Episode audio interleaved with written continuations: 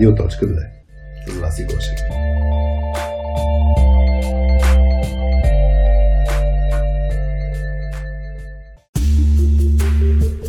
Привет на всички!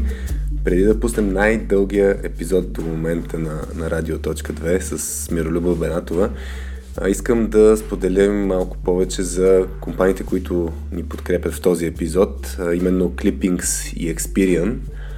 Както и ще спомена малко и за точка 2, че рядко го правим.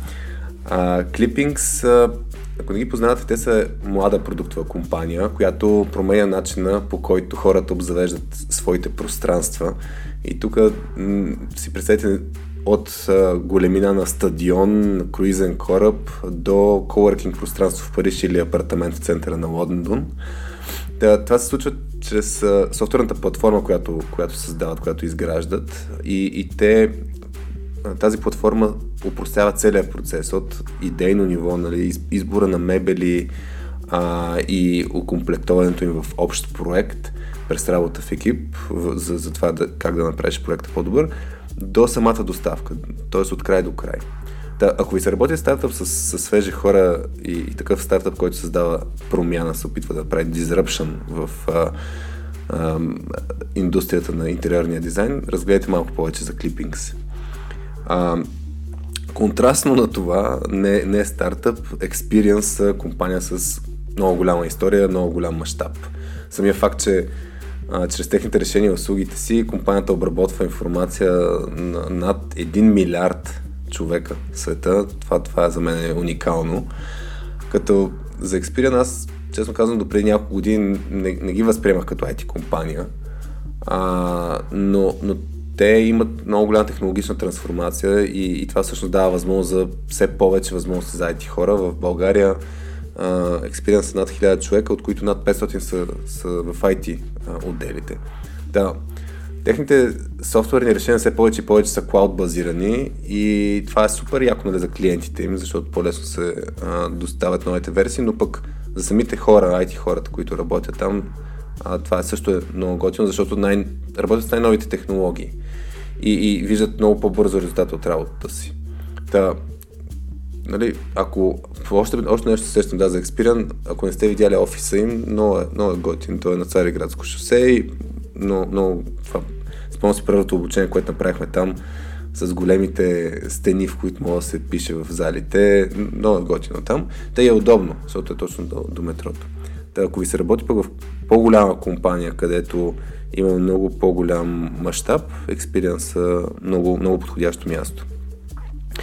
И за точка 2 малко да кажа, защото покрай подкаста и другите ни проекти, нали, говорим за проектите на точка 2 и от време на време хората не знаят ние всъщност какво правим. Точка 2 е това, което правим. Целта ни е да помагаме на IT хората да работят по-добре заедно, така че последните години това, което правим е team coaching, т.е. ако вашия екип иска да стане, вашия IT екип искате да стане по-добра версия на себе си, то ние сме наистина фокусирани върху това, чрез игри, и чрез обучение на soft skills и чрез workshop-и. Нашата идея е всеки един IT екип да стане по-добра версия на себе си. Толкова за нас. Приятно слушане на епизода с Мира.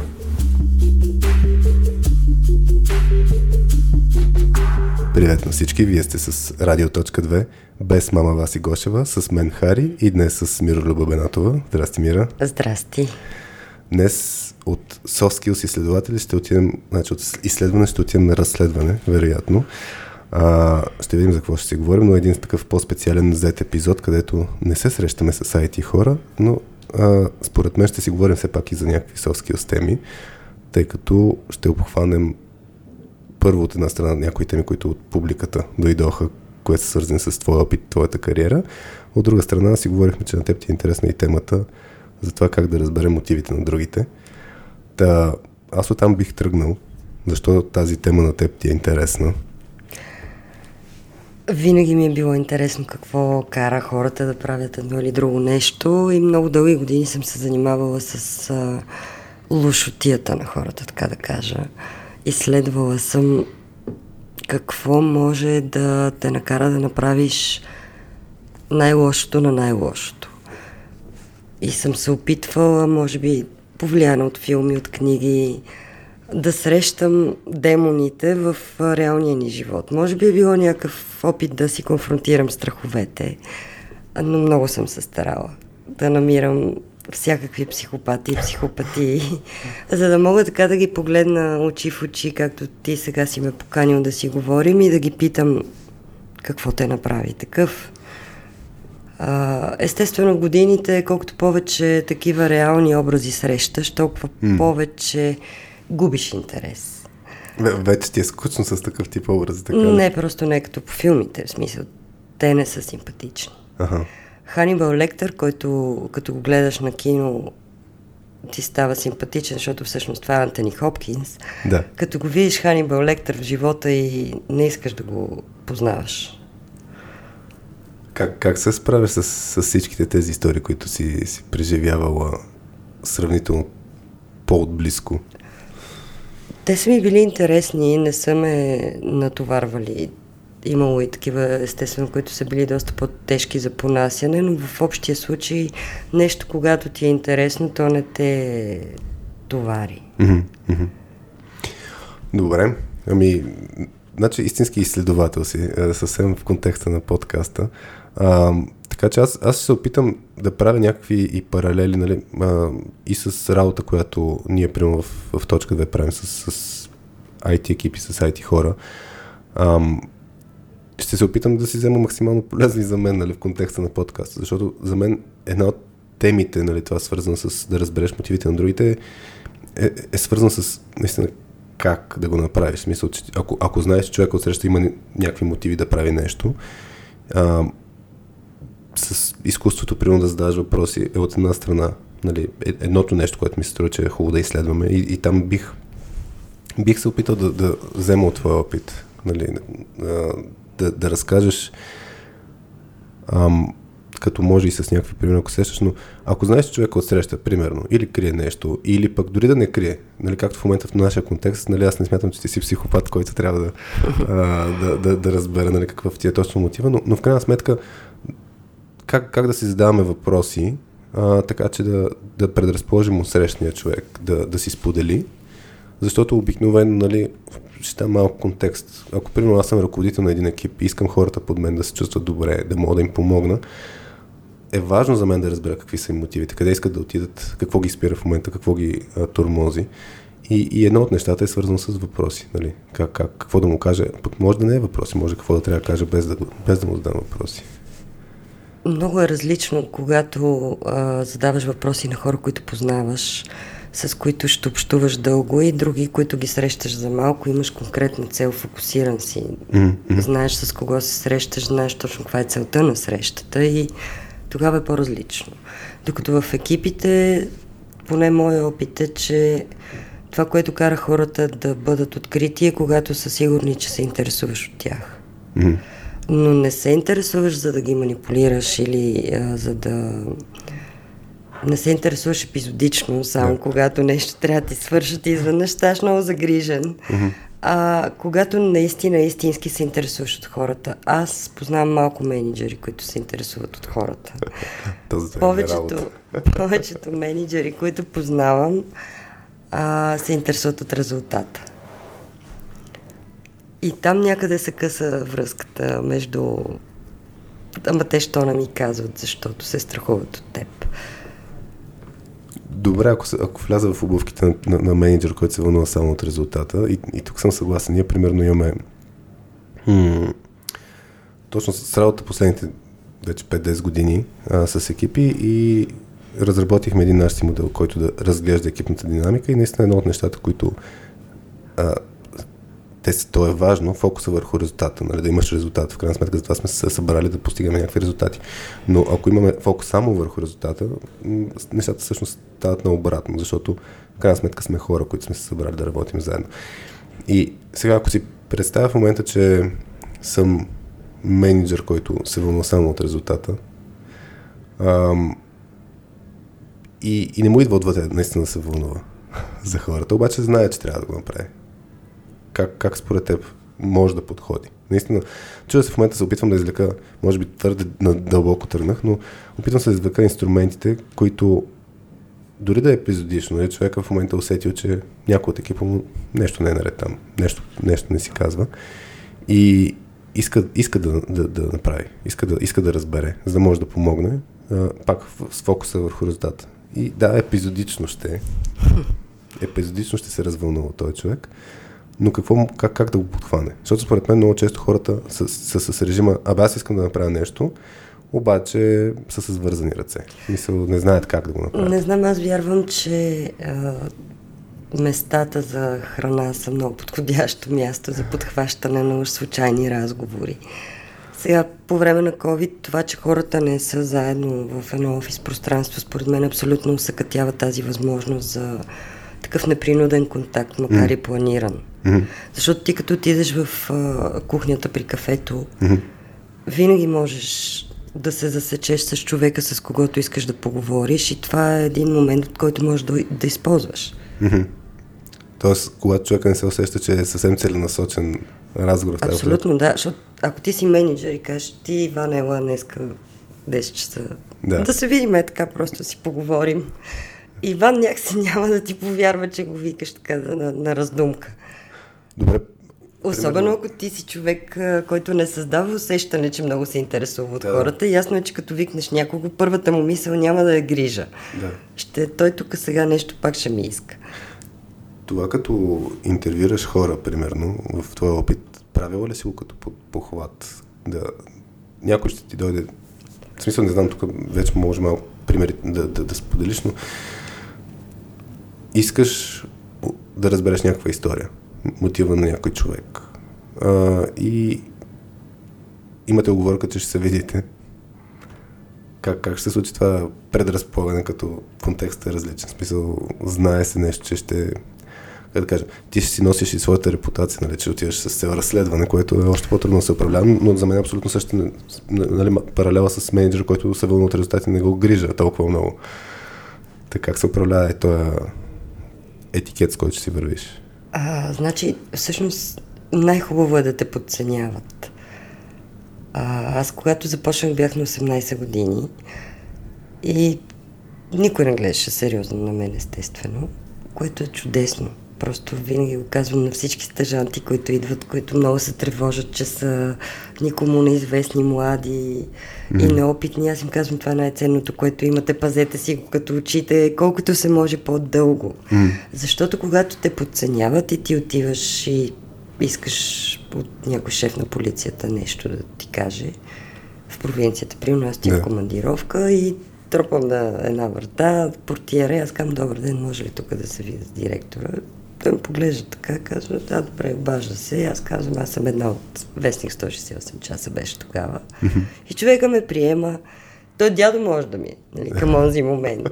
И някакси, както видиш едно момиченце дошло нещо, те пита с тефтери, как да не му отговориш? И всъщност мен ужасно много ми липсва това време, в което като отида и като ме поканат да вляза и да си питам и никой, никакви притеснения нямаше. И аз си питам и си записвам и си тръгвам и всичко съм си свършила, никакво напрежение. Когато те подценяват и не очакват от теб да им направиш нещо, да ги притесниш или въобще не виждат в теб заплаха, тогава нещата се получават много лесно. А и ти не винаги си заплаха, когато хората го очакват. И това е една допълнителна бариера, която ти трябва да преминаваш всеки път. Добре, и как в момента, защото вече не е така на реалността? Вече не е така. Как се бориш с това усещане за заплаха? Просто аз съм го приела. Не се правя, че го няма, но и не се и фокусирам кой знае колко много върху него. Просто аз съм се променила в годините. Те от тогава са минали почти 30. Така че аз в един момент съм разбрала, че вече се притесняват от мен и питам и получавам отговорите, които хората са готови да дадат. Отивам аз на място. Ако искам да получа отговори, а човека много не иска да ги дава, въобще и моята работа, по-голямата част от моята работа е била репортерска, аз да ходя при хората, не те да идват при мен. И всъщност по този начин контролираш повече. Сещаш ли се за пример, където наистина си имала борба да управляваш тая бариера и да трябва да се чупиш по някакъв начин, за да свършиш работа, точно което си наумила? Ами много примери мога да дам, те са в различни нюанси. Например, много трудно намерихме преди години, правихме едно разследване за българки, които си продават децата в Гърция. Mm-hmm. То беше първото в българския ефир такова, да се покажат жените, като си говорим за мотиви. Yeah. Мен не ме интересува колко струва едно дете. Мен много ме интересуваше да видя човек, жена, майка, която го е продала. Истинска жена такава, с която аз да разговарям. Много исках да срещна този човек и да разбера мотивите, не да я съдя, а просто да я чуя, да чуя как звучи един такъв човек. И имахме информация, кои села бургаски, между другото, извинявай, нищо не искам да кажа за вашия регион, такъв беше случай. Бях посочен за слушателите, знаете, че бях посочен, защото съм от Бургас. Така, добре, бургаски села. Но и не само бургаски села, между другото, и търновски, айде, да разширим малко. Добре. Не е това важното и то не е и смешно, но факт е, че обикаляме ние из селата, аз имам някакви... така идея имам къде да ги търся тия жени. Но не искам да говоря просто с жени от общността, не искам си говоря просто с някакви ромки, деца чували и въобще да е кълъбълък джангър. Търсени конкретни жени. И спомням, че една Ганка я търсих 2 дни. Такива цели 2 дни обикаляхме с оператори и с шофьори из едни села и търсиме тая Ганка и няма намиране. И всякакви други хора съм търсила, но тая Ганка много ми се опря. Накрая намерихме в един такъв, какво беше, някакъв склад за зърно в един момент, нали? Викат, ето я Ганка, нали? Аз такова щастие в живота ми, нали? Много викаме най-накрая. Тя се оказа изключително труден събеседник. Не е да седне да ти разказвам цветно и шумно. От всички ромки, които познавам, тя беше най-мълчаливата. Mm-hmm. Дето съм я търсила 2 дни и половина и всъщност чакам от нея да дойде историята и да придаде плътност на материала. Тя трудничко разказа, но беше някаква много симпатична жена. И всъщност един от случаите, в които съм си дала сметка как ние си имаме в главата картинки, образи, представи, предразсъдъци, предварителни нагласи, винаги, независимо, че го отричаме. И тази жена до ден днешен не помня. Това е време, което аз ти говоря с 2002 година, примерно. Много симпатична, много прилежна, приятна жена, която каза ми, предложиха ми тези пари. Мъжът ми каза, че тия пари ни трябват. Пратиха ме в Гърция, седях там едно известно време, докато родя, заведоха ме да родя, взеха ми бебето, дадоха ми парите, ме пратиха, се прибирам.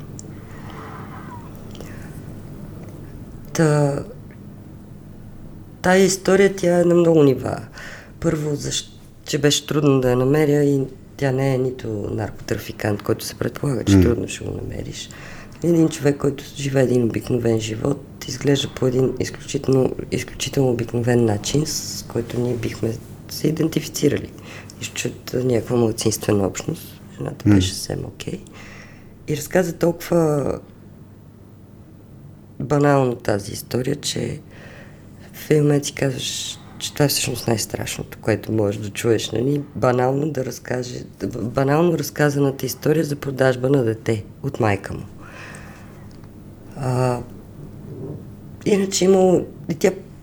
Тя примерно не се съпротивляваше. Не е някаква да казва, аз не искам да говоря. Или... Тоест си е разказал, но е разказал по този лаконичен начин. По този изключително формален чиновнически начин, който наистина е най-страшното. Нали, в годините след това съм си мислила много пъти за така наречената баналност на злото. Когато някакви чудовищни неща се приемат за... се разказват като нормални в контекста на някаква законова организация, някаква структура.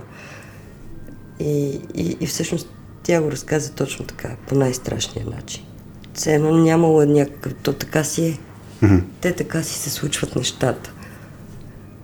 Добре, в тази ситуация, по отношение на мотивите, нали, като си говорим, имаше ли нужда да разпитваш малко повече? Докъде стигна с въпросите? Се отказваш, нали, човека като...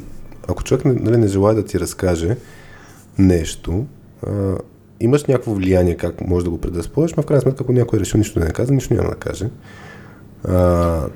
Ти докъде стигаш всъщност с въпросите? Докъде... То зависи каква е целта. Okay, ако трябва да някой нещо да го изобличаваш, че лъжи, mm-hmm. тогава разговорът може да бъде много дълъг. Добре. Защото винаги има един момент, който се нарича косвено самопризнание. В криминалната психология има един такъв момент. Ще задълбаем, да, сигурно. Добре. Колкото повече въртиш около една тема, по различен начин и подхождаш, човек отсреща в един момент, той има лимити. В зависимост от неговите лимити, ти просто трябва да издържиш на държаливостта, така да се каже. Да изчакаш достатъчно дълго време, ти да си достатъчно търпелив, държалив и устойчив, за да дочакаш момента, в който той ще се изпусне. Това е в контекста, че човек трябва да си разкаже ли? Защо примерно човек няма да си тръгне в такъв тип ситуация, където, нали, ти си търпелив, разпитваш го нещо? Някой път не може да си тръгне, ако е в затвора, примерно. Да, да, точно в такъв контекст. Да, нали? Въпреки че и там може да си тръгне от разговора, но не ми се е случвало.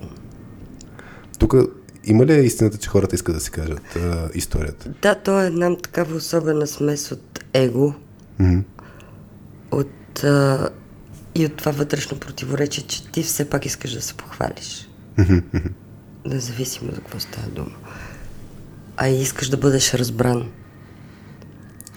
Точно този елемент с искаш да бъдеш разбран, мисля, че е нещо, което най-много може да се приложи в каквато е била сфера, нали, излизайки от това, че човек е направил, нали, нещо лошо и нали, хората наистина искат да бъдат разбрани, същевременно се страхуват да си споделят някакви неща, защото дали се страхуват от последствия, нали, ако си го споделят, какво може да означава това за тях, дали не вярват, че е от значение това, което ще се споделят. И затова аз ще въртя малко или много тук да изследваме. Искаш ли пример за един, който искаше да бъде разбран? Да, със сигурност. Примери истории тук са повече добре дошли. Да, защото има различни истории, различни образи, за които, примерно, ти мислиш, че един организатор на организирана просия, т.е. изкарва хора в чужбина и те просят за него, mm-hmm. би искал да си разкаже. Като ми го зададеш така въпрос, очаквам отгоре, явно иска. Да, да, ти си в моята позиция. Аз съм журналиста, трябва да правя материал за... Най-вероятно не искам, защото това може да има негативни последствия за бизнеса му. Не очакваш като потърсиш, ако си журналиста, не очакваш като потърсиш този организатор. Mm-hmm. Той каже, да бе, окей, ела, сега ще ти покажа нещата. Това е добър маркетинг. Не го очакваш. Нямаш... тази предварителна нагласа, че тези хора искат да си разказват. Определено, очаквам да искат да си в сянка. Искат да се скрият и така. И тук всъщност е много важно да не предполагаш човека какво ще направи. Това много помага по принцип за всякакви неща в живота, да не си измисляш филма, ако може да опиташ да видиш реалната ситуация, как би се развила с конкретния човек, не по принцип. Защото наистина, когато генерализираме, тези хора са такива с тази професия. Примерно IT-тата, всички IT-та са някакви асоциални, примерно. Нали, етикета, обобщението никога не е вярно.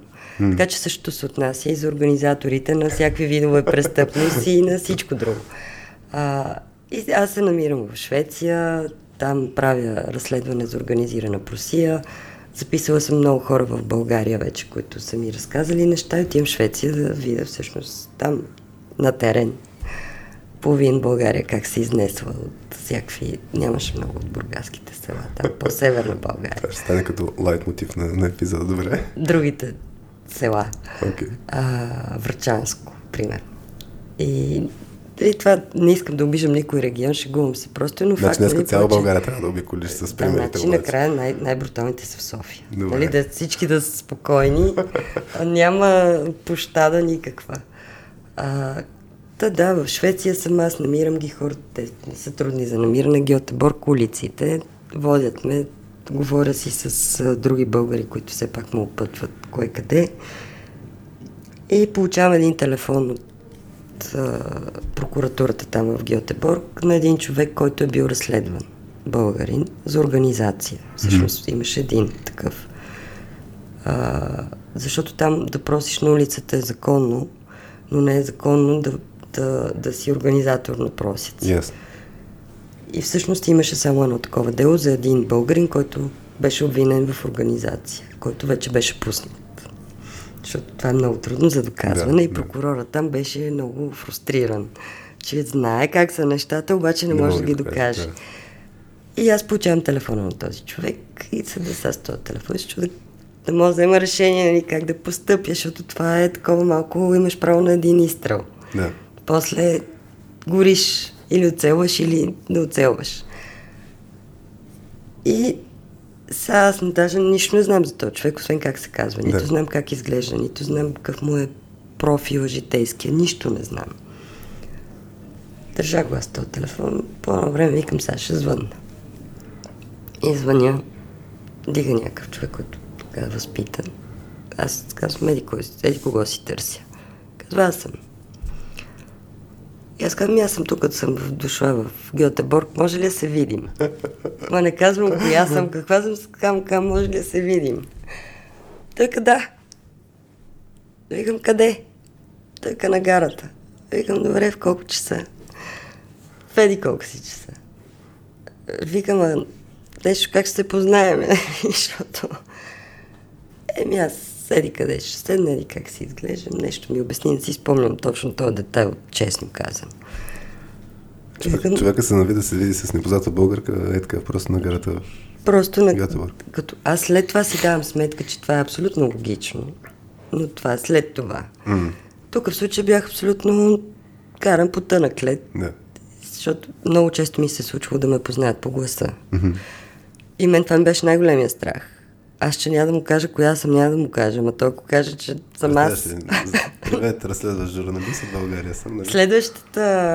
Следващия проблем беше, аз отивам на тази среща с скрита камера. И викам, той сега ще ме познае, ще си тръгне. Това е втората такава... препари камъка. Обаче викам, нищо, ще ида. И докъдето го изкарам, докъдето стигна. Отивам аз, сядам, той не ме познава. И почваме да си говорим. Ти представи ли се като име? Не, нищо не се представя. Може би да съм се представила, съм казала Мира, но това нищо не значи. И сядаме, пиеме кафе и той ми разказва някакви неща. И аз почвам да се опитвам да навръзвам, нали си кам, то сигурно така му се обаждат като идват. Няма никаква друга причина да... Но той започна да говори за себе си, както правят много хора. Не беше толкова фокусиран мен да ме пита неща, което мен ще ме затрудни в случая да си измислям непрекъснато някакви версии. Нямаше как да мине това, че всъщност искам да съм просекина, защото не съм този профил. И не можех още да нацеля точно каква трябва да съм. И това, което беше хубавото е, че той започна да ми разказва за себе си, както правят много хора, те имат желание да си разкажат. Аз не знаех, че точно този е този човек, но бях готова да го изслушам. И той започна да ми разказва за себе си, от кога е в Гьотеборг, с какво се занимава, какъв бизнес има в България. Аз слушам и почвам сега да мисля, нали? И лекичко да го питам. Как е, дали организацията, трудно ли е, не е ли трудно, не ги ли задържат, не е ли опасно. Такива лекички въпроси задавам и в един момент той почна да ми обяснява абсолютно искрено, че неговото вярване, че той всъщност им прави добро на тези хора, че те в България биха умрели от глад, пък тук нищо, че седат на улицата на минус 20 градуса. Им е по-добре, защото печелят пари. И беше изключително аргументиран, изключително убеден в това, което казва. И аз сега през това време викам, сега това дали се записва, включих ли камерата, изключих ли, нали? Това ми е едната мисъл, която така ми буде мозъка. Другата мисъл... Сега си погледна микрофоните, сега тук да записвам. Имаме ли звук? Даже и телевизора не се включи току-що, чакай да го изключа, да не разсейва. И викаш, паралелно с самия разговор се случват и други неща на фон. Ти ме разбираш много добре. И нали след час и не мога да си го проверя. Да. И в този момент... Мога му кажеш, колко му е. Има я винаги там мисля и за колко ще тъпо да го нямам това, нали? Смисъл, аз да тук и вече всичко той ми е разказал. Тук оф-топик само за малко. Случва ли се така да имаш примерно един час разговор с някой, да, нали, той да си каже всичко и да накрая се окаже, че нямаш доказателство, защото нещо се е случило с техниката? Не, чак такъв драматичен случай не съм имал, не слава богу. Но... Та човека си разказва, значи. Човек си разказва всичко. Така, и аз вече в този момент почвам ставам лакома. Викам, безщо да не го питам, път да му кажа коя съм. Какво ме накара да смятам, че той би се съгласил да ми разказва? Видях, че той изобщо не се притеснява.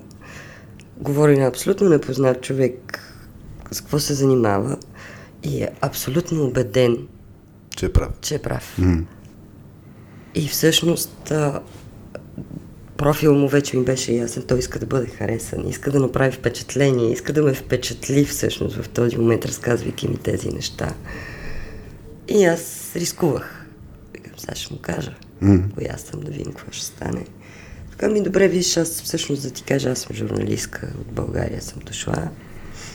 И може ли да ми покажеш, да ме разведеш така из Гьотеборг, да ми покажеш твоите места, твоите хора. Просто това, дето сега ми го разкажеш, така да ми го покажеш, да го наистина, да го видя и да го снимаме, нали вече така. И той да. И ти се очуди, викаш, на този въпрос. И аз чак се очудих, да, викам, бре, да видиш ти. И всъщност, в крайна сметка, това стана уникален епизод. Защото човека абсолютно открито обиколихме всички местата, 5-6 места из Гьотеборг. Жена му седи на едно от най-скъпите, защото пред магазин за алкохол. Ето, това е жена ми, тя седи там долу в ниското, той я посочва как това е жена му, той се гордее, защото тя седи на най-скъпото място и носи най-много пари. После ми показа всички останали, накрая викам, добре, там в жалбата срещу тебе пише, че има един сейф в квартирата, където всички се прибират, но не видим сейфа. Викам, сега точка, ти прекали. А е сега, нали, не стия, че... Вика, да, заповядай. И отидохме в квартирата. А това, нали, ти работиш с звук, можеш да си представиш колко е хубаво да чуеш, примерно, сега там изсипват от едни кесияни древни пари, те не са много древни, като се натрупат. Като звук само да правиш, ще ти е нужно, камо ли видеоматериал. Как се прибират всички и сипват парите. Да. Всеки си идва отвънка и просто вади една турба с монети, монети и ги изсипва. И той ни го даде това. А ти в този момент сама ли си в този контекст? Мисъл, нали, ясно, че на самото място си сама, като срещам някой, имаш ти като на штрек, ако ти се случи нещо, защото в крайна сметка, нали, в такива ситуации... И в този момент оператора... Ние държим връзка, примерно аз съм с включен телефон някъде при мене, нали, той чува. Постоянна връзка има. Какво се случва, да. И после сме си заедно, но има такива моменти, в които си сам, но не е хубаво да съм много. Да. В този момент бях сама, защото нямаше как да отидем двамата, нямаше контекст. Да. Но иначе си хода с оператор, те ще се представяме за двойка, която нещо си, нали. От това, което ми разказваш, аз това, което съм виждал много често като ситуация, като пример ще дам и пак ще го обърна малко и паралелно с работата, от това, което те чух, наистина ти си била в ролята на слушател и то на активен слушател. Винаги. И за мен това е нещо, което много често хората, като се опитват да разберат другия човек, много бързо излизат от този режим. Задават един въпрос, човек си споделя болката, примерно, и веднага тръгват, особено ако са в режима на аз мога ти помогна, защото, примерно, или авторитет, или инструментите и така нататък, веднага се влиза в един режим на решение, или пък другата ситуация, която съм виждал много често е, примерно, човек си споделя мъката, че не може да се развива в дадена компания, даден проект и така нататък. и менеджера влезе в опозиция на това да защитава защо така се случват нещата, да му обясни на човек защо така се случва. Че го боли по правилния начин. Да, в смисъл това е нормално или пък... Но идеята е, че много бързо се излиза от режима на слушане и на разбиране. И за мен тук е много често разковничето, че затова и хората не искат да си споделят, защото веднага получават обратния сигнал, че всъщност ние не сме тук, за да бъда разбран и да си споделям, аз сме тук, за да ми обясня, че не съм прав, примерно. Mm-hmm. И ми е много интересно. Ето така се изпуска шанса всъщност да спечелиш доверието. Да. Защото ти никой не обича да му казват абе ти са за какво се трябва. Чисто човешки, като погледнеш, никой не обича да му казват, като му е гадно, че няма защо да му е гадно и да му обясняват рационално, че нещо си не е доразбрал. Не трябва да се чувстваш така, да. Или че, примерно, болката ти не е достатъчна, за да те боли и въобще да се рационализира непрекъснато. Или наистина е много дразнещо перманентното намиране на решение, защото ти някой път не си отишъл да намериш решение, ти си отишъл просто да споделиш. И да усетиш, че не си осъден, че не си отхвърлен. Ти решението ще си го намериш, стига да имаш пространството за това. Аз много често съм в този режим, където, както ти го описа, нали, тръгвам да разказвам нещо. Не съм казал, че тръгвам да разказвам само за да си споделя, въпреки че вече съм се натренирал да го вкарам този елемент, нали, да поясня на човека, че не си търси решение, не си търся друга гледна точка. Споделям, защото искам да го споделя. И въпросът наистина човек, ако ми отреагира с друга гледна точка, която аз не съм видял, и това ме провокира наистина да съм в моя случай по-агресивен, да се дразня, защото и си слагам автоматично бариерата и до тук бяхме. Аз смятам, че много хора са така. Защото това показва липса на сетивност от другата страна. И ако този другия човек отсреща е човек, когато ти приемаш за близък, това е много дразнещо. Да. Защото тогава пък идва моментът, бре, ти кое не разбра. Примерно, толкова години се познаваме. Да. И въртим едно и също. Защото това се получава в личните отношения. Да. И тук... По един и същи начин не ти позволяват нито да те боли, нито да си крив, нито да те чуят. Тук се чудя кои са елементите на как да си останеш в този режим на активно слушане. Защото от една страна някой път, нали, самото любопитство ни помага да не си слагаме нашите хипотези, да не си слагаме нашия опит, нали, да не ти кажа сега, аз имах подобна ситуация, не беше в Швеция, ама беше еди какво си, нали, това така наречения принцип да си разкажем собствената автобиография, което много често се случва, когато чуем чужда история. Та ми е интересно как ти се умяваш да останеш в момента като активен слушател. Тоест, кое е нещо, което като подход, ако искаш, нали, чисто практически чуваш нещо и имаш импулса да се включиш по различен начин. Аз в работата нямам такъв импулс. Нямаш такъв импулс? Не. Напротив, там искам колкото се може повече да чуя от тези хора, които имат в случая различна професия. Това е различен опит. Колкото и да звучи смешно, нали, че това давам за пример един организатор на Русия. Той е един много интересен мениджър. О, да, ти даже като ми каза за позиционирането... В интерес на истината, той беше много харизматичен, с голямо его. Абсолютно можеш да го позиционираш до Бойко Борисов и такива други видни харизматици, но по-искрен. Чакай се запиша един въпрос, защото какво може да вземем от организираната престъпност със сигурност? Организацията може да вземем. Да. Със сигурност има много какво може да вземем от там. Записвам си, защото там бих задълбал. Това, което исках да кажа, ма чак, че си избрах мисълта. Ама, защото прекъсвам, аз не съм активен слушател. Всъщност, на мен ми е много интересно да видя, когато един такъв човек е отворен да споделя, да взема максимум от него, за начина, по който той вижда нещата, начина, по който ги подрежда, мотивира и въобще да видя взаимоотношенията между него и хората, които идват, защото просто ти трябва да си наблюдател и слушател, за да вземеш цялата атмосфера и да я пресъздадеш след това. Ти не можеш непрекъснато да се намесваш и после да кажеш на хората, аз сега да ви покажа организираната просия. Не, ти ще им покажеш себе си в организираната просия. И ще пречиш само, ти ще си шума в системата. Ти не си там, за да нещо, да се фъчкаш. Ти си там, за да вземеш това, което хората ще ти покажат. И колкото си по-незабележим, толкова повече те се показват. И стават по-отворени, по-отворени. Голям проблем за хората на менеджерски позиции с по-високо его, нали, че ще трябва да... Но виж, да са, но тук това е външен човек. Тук идва външният човек на гости при менеджера, да. И менеджера иска да покаже най-доброто от себе. Това е различно. Но, примерно, на мен беше много интересен разговор. Той се оказа защо всъщност, ако ти е интересно, защо се е видял с мен. Да. Той се оказа, че за разлика от друг... Той, да речем, такъв пак от малцинствата, обаче, нали, бял, доста добре образован, бил е на средно менеджерско ниво в някаква фабрика в България. С, може би, средно образование беше, вече не си спомням, но доста обигран човек и може да чете. Има Фейсбук, въобще участва в социални мрежи, за разлика от жена му.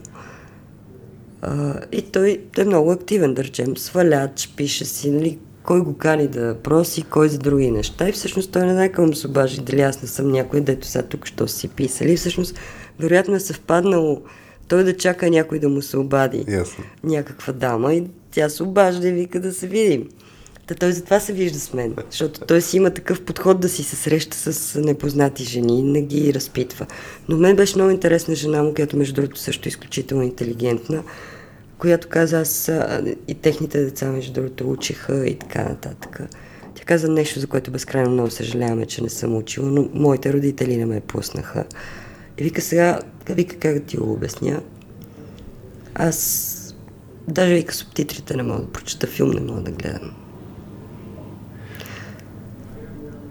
И аз за първи път се замислих, че всъщност това си неграмотен, той има такива... Това е ужасно е всъщност. И ти си представи, даже не можеш да гледаш филм с субтитри.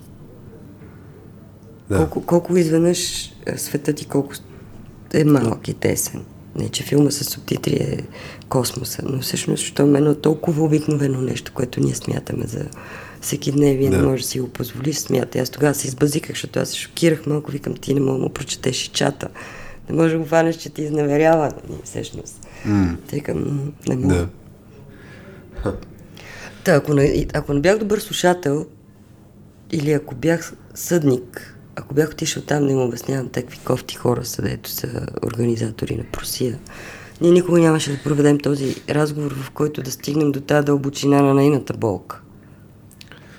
Да, и тук тъй като за мен активното слушане е нещо, което всички казват, че е много ключово. Даже по едно време е така, реших да пускам анкета в LinkedIn, да питам хората кое е умението, което според тях най-много е важно да бъде развито, и бях сложил няколко варианта и активното слушане определено си беше с най-голямо маркирано като най-важното. Обаче си оставя на такова въздуха, защото не е ясно от какво е съставено. И това, което ти ми каза, нали, примерно, че не си отишла там да ги съдиш, примерно, да им кажеш колко не е хубаво това, което правят, това се изразява според мен в най-малкото нещо, начина по който задаваш въпрос, начина по който се представиш, така нататък. Защото виждал съм ситуации, където ще дам някакъв елементарен пример. Група от хора трябва да вземат някакво решение. И някой споделя мисълта, нали, според мен трябва да постъпим по едикъв си начин. Нали, решение едно. И дори някой да му изповти на среща, каже, нали, и до там, нали, това са някакви невербални сигнали, които в крайна сметка изпращат сигналите за обратен сигнал на такъв за принадлежност, точно да покаже твоето мнение, нали, не е толкова важно. И това, което всъщност говорим в момента, свързано с активното слушане, е, че постоянно изпращаме сигнали на другия човек, затова твоето мнение е важно, твоя опит е важен, твоята гледна точка е важна, аз искам да те разбера.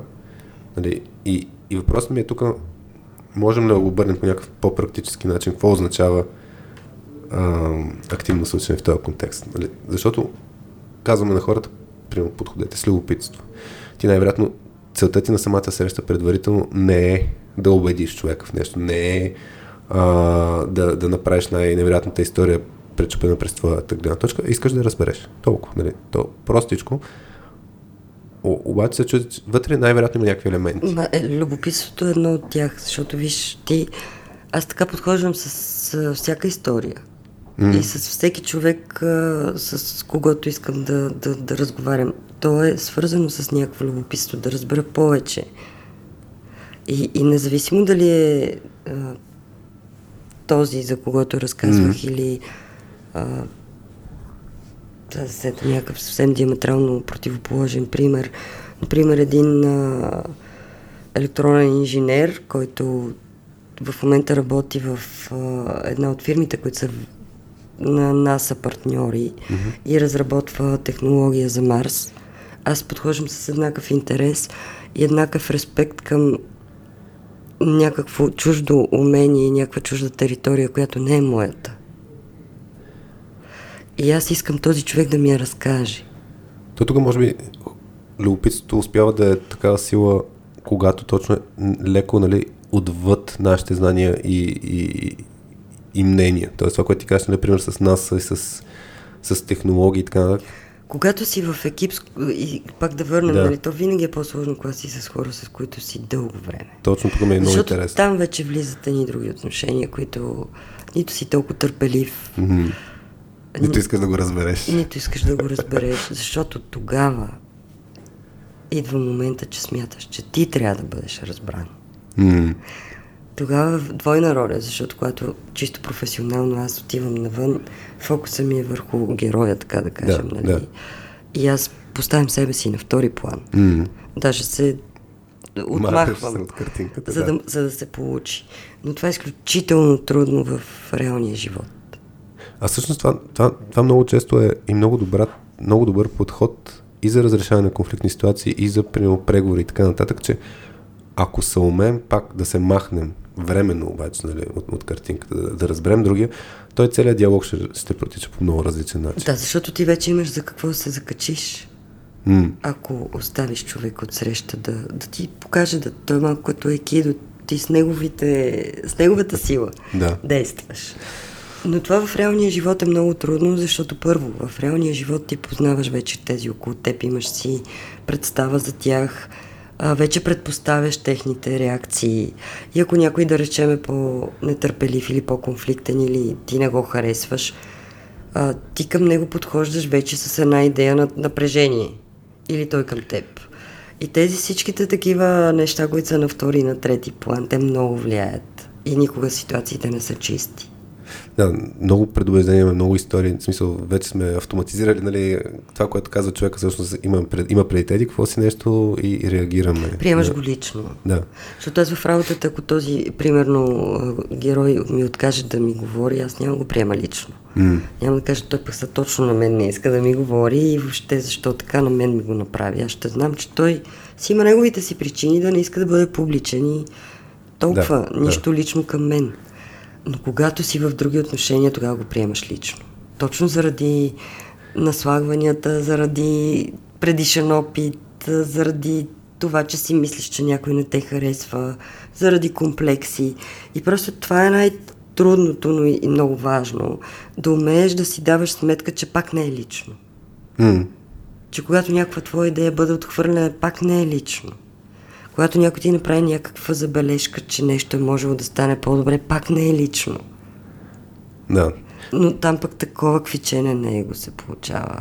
Толкова много хора приемат лично, като им направиш забележка, че... Аз съм сред тези със сигурност. Нещо, нали... Аз също, но пък имам и опит с колеги, на които аз казвам, че нещо не е окей, което са направили като действие и те смятат, че аз тях лично нещо им викам, че са некадърници. Нали? Ти не са некадърен ли ме наречи? Да. Не те нарекох некадърен, а смятам, че конкретното нещо може да стане по-добре. Дали съм го казвала по най-добрия начин? Категорично не. Тя тук всъщност наистина имаме и вече точно, че не е задаване на въпроси, не е... как да кажа, безопасно за другия човек толкова, защото ние тръгваме вече и с нашата позиция. И ти като кажеш на човека нещо, нали, ти не го, като му кажеш, тая работа не е добра, ти вече не го предразполагаш да си сподели. Аз имах наскоро някакъв казус, една привидно дребна ситуация, но беше наистина точно зададен въпросът, ти това що така го направи? И на мен автоматичната реакция беше, искаш ли да разбереш Защото нали, не ми звучи по този начин, с тази интонация, не ми звучи като нещо, което искаш да разбереш. И нали, ясно, че оттам нататък самата ситуация избухна. Но въпросът ми е точно, че това, което ти казваш, е много вярно. Първо, ние също искаме да бъдем разбрани. Този конфликт, който се получава, кой първи ще бъде разбран? Кой повече заслужава да бъде разбран? Да, и тук наистина интересното е това, което според мен е много ключово като умение, да излезем от този режим на чувство за справедливост, нали, ама аз първо трябва да разбран, после ще разбера теб. За мен обратният похват не е лесно, не знам, честно казвам, цял живот сигурно ще го практикуваме, да забравя за момента себе си, да забравя предразсъдъците, това да ти казва, не предполагай, нали, това, което го говориш като пример, че ще предположим, че човека няма иска публично да си споделя, пък той си го споделя. Абсолютно същото нещо се случва и с близките взаимоотношения. Постоянно, ама абсолютно постоянно предполагаме какво е искал да каже другия човек, какво си мисли, защо го е направил и така нататък, и даже спираме даже да питаме. Така че да, има моменти там и мен ми е интересно дали в твой опит това любопитство, дето го имаш, дали не се усеща като нападение, когато говорим за лични взаимоотношения. Тоест, ако задаваш въпрос на някой... Имало такива моменти, в които то си е силно професионална деформация. Аз си мисля, че въпросите ми са нормални, те хората ги виждам, че се леко напрягат. Да. Случвало се начина, по който водя разговор, да в крайна сметка. И то знаеш кога? Всъщност човека много неща си разказва. Иска да си ги разкаже. И в един момент се стряска, защото се чувства разголен. Да. Но това е такова вторично. Казвам аз сега какви неща ти казах. И тръгва да се затваря се едно. Аз не го застрашавам реално. Но всъщност хората не са свикнали първо да бъдат питани, да бъдат слушани, пък кога да стигнат чак и да се разголят. И в момента, в който усетят, че всъщност са споделили много, и то е като едно събуждане, като сепване, и тогава ти са, нали, всъщност какво ме питаш толкова, нали, така малко припряно по прибирване, но... Той тогава се усеща като любопитството, се усеща вече като разпит малко. Нали? Точно случвало се да се усеща като разпит, когато си било баш разпит, да ти кажа. Не в тези другите ме. Аз сега, нали, си давам сметка, просто се замислих, че нещо като искам да... като съм ядосана или като усещам, че не ми се отговаря, не ми се казва истинската причина и въобще то си... И влиза в режим като със сериен убиец. Нали? Казано много така крайно и смешно, но просто имаме една метална нотка в гласа. Да. И като започна така с равния глас. И просто... И тогава вече се усеща, че няма любопитство. Да, дали това любопитството ми става на ледени блокчета и просто се превръща в изискване. И то такова неназовано. Но начина, по който задавам въпроса... То точно е тия малки сигнали, които уж задаваш въпроси, но пък го задаваш по много различен начин, затова се усеща. И тогава се усеща като категорично обвинение. Да, точно така. И даже няма значение отговора. Защото начинът, по който задаваш въпрос, показва, че не вярваш. Точно, аз точно, нали, моята реакция, дето как беше точно така, аз не вярвам, че се вълнуваш от отговора ми. И не се търси разбиране в защо съм направил нещо. Тук това, което казваше за огован, за мен е много ключов момент също за как да предразположим човек да си разкаже нещата, да си сподели мотивите и нещо, което примерно да кажем, аз усещам в себе си като естествено поведение, мое лично, което не го правя ценно. Преднамерено, за да може да отпусна човека, просто така ми идва отвътре. И това е свързано с споделянето. Тоест това, което ти разказва, ако човек ти разказва, в даден момент усеща, че се оголил. Едно от нещата е пак и свързано с това чувство за справедливост. Аз съм се оголил, обаче ти си още увлечен от всякъде, нали? Наистината е, че аз също споделям. То това е интересен момент, нали? Хората, като си представят активно слушане, много често си представят и елемента на аз нищо не си казвам, пък то не е точно така. В смисъл, то е баланса между това все пак да покажеш съпричастност. Един от начините, по който покажеш съпричастност, като разкажеш подобни неща, които на теб са ти се случвали или да, в смисъл да се покаже, че ти наистина разбираш човека през какво преминава или защо гледа по този начин. И въпросът е, основната разлика според мен в това, като си разкажеш лични неща е защо ги разказваш, да покажеш съпричастност или да си разкажеш своето. Да, и то се усеща. Да, и в момента, в който го кажеш, като покажеш, че разбираш това чувство, човекът казва да се чувства спокоен, нали? И си казва, окей, не само, че не съм сам, нали? Ами съм и разбран. И въпросът е пак да върнеш топката на човека, да мога да си продължи. Това за мен е много, много ключово. И пак си представям, аз в главата си в момента съм си в този контекст, нали, отдах от девен, нали, човек трябва да се грижи за своите хора в екипа, иска да ги предразположи. Едно от нещата, които наистина много често се случва е само задаване на въпроси. Човека си казва в даден момент бие чертата, мисля, нямам повече разказвам. Това се получава наистина много по-еднопосочно като поведение. Менеджера, примерно, не си споделя толкова много своя опит. И в момента, в който човека се оголи, има ли това естествено чувство на желание за реципрочност? Нали? В смисъл, че щом той се оголил пред мен, значи ми има доверие. И това ме успокоява пак мен. Та за мен, нали, то е точно тази комбинация от любопитство и от споделяне. Сега вече всеки един от нас има различни граници, които трябва да си знае докъде е окей, докъде не е. Искам да скоча на организираната престъпност. Това си ми е нещо, което много отдавна... Аз не съм задълбавал, така че в момента имам възможността и бих те разпитал в тая посока. Защото за мен...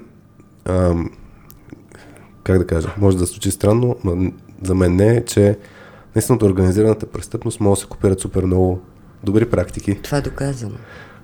За това как група от хора могат да движат в една и съща посока заедно. Пък мен това си ми е тема, която много си ме водила. Там резултата също е водещ. Водещ е, там им, да кажем, там е по-на живот и смърт, отколкото в работата типичната. Трудовите злополуки са много сериозни. Там. Да, няма допълнително здравно осигуряване. Там ми е интересно, ако имаш някакви примери, които си казал, ей това ако се случва, нали, в бизнес света, ще е много по-добре. Та имаш ли някакви такива добри поуки, които си взела от такъв тип негативни, ако щеш, то не знам дали негативни греха, но в крайна сметка хора, които работят по по-различен начин.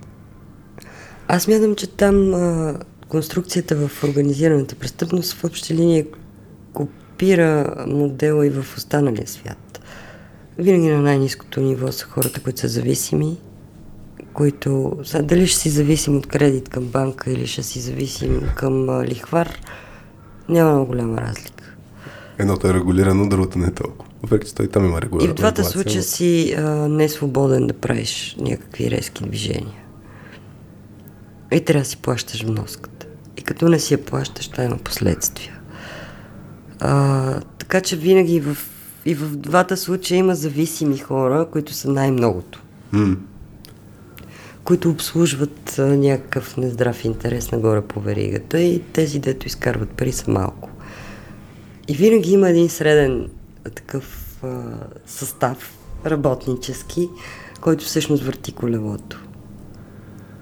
Такива хора, които са примерно между организацията и клиента крайния, нали, тия средното ниво, селса, не знам дали това е селса точно или маркетинга, но има и оперативни хора, без които няма как.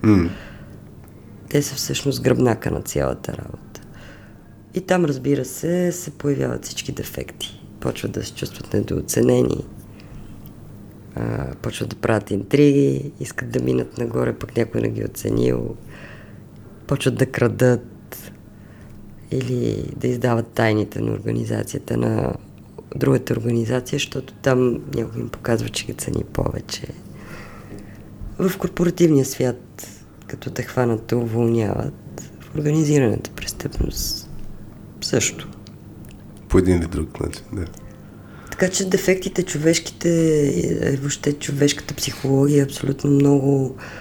Тя е еднаква, няма значение къде с какво се занимаваш, просто там процесите са по-драстични, по-видими са, да речем резултатът е по-категоричен, така да кажа. Иначе са изключително находчиви и има много креативен елемент в организираната престъпност.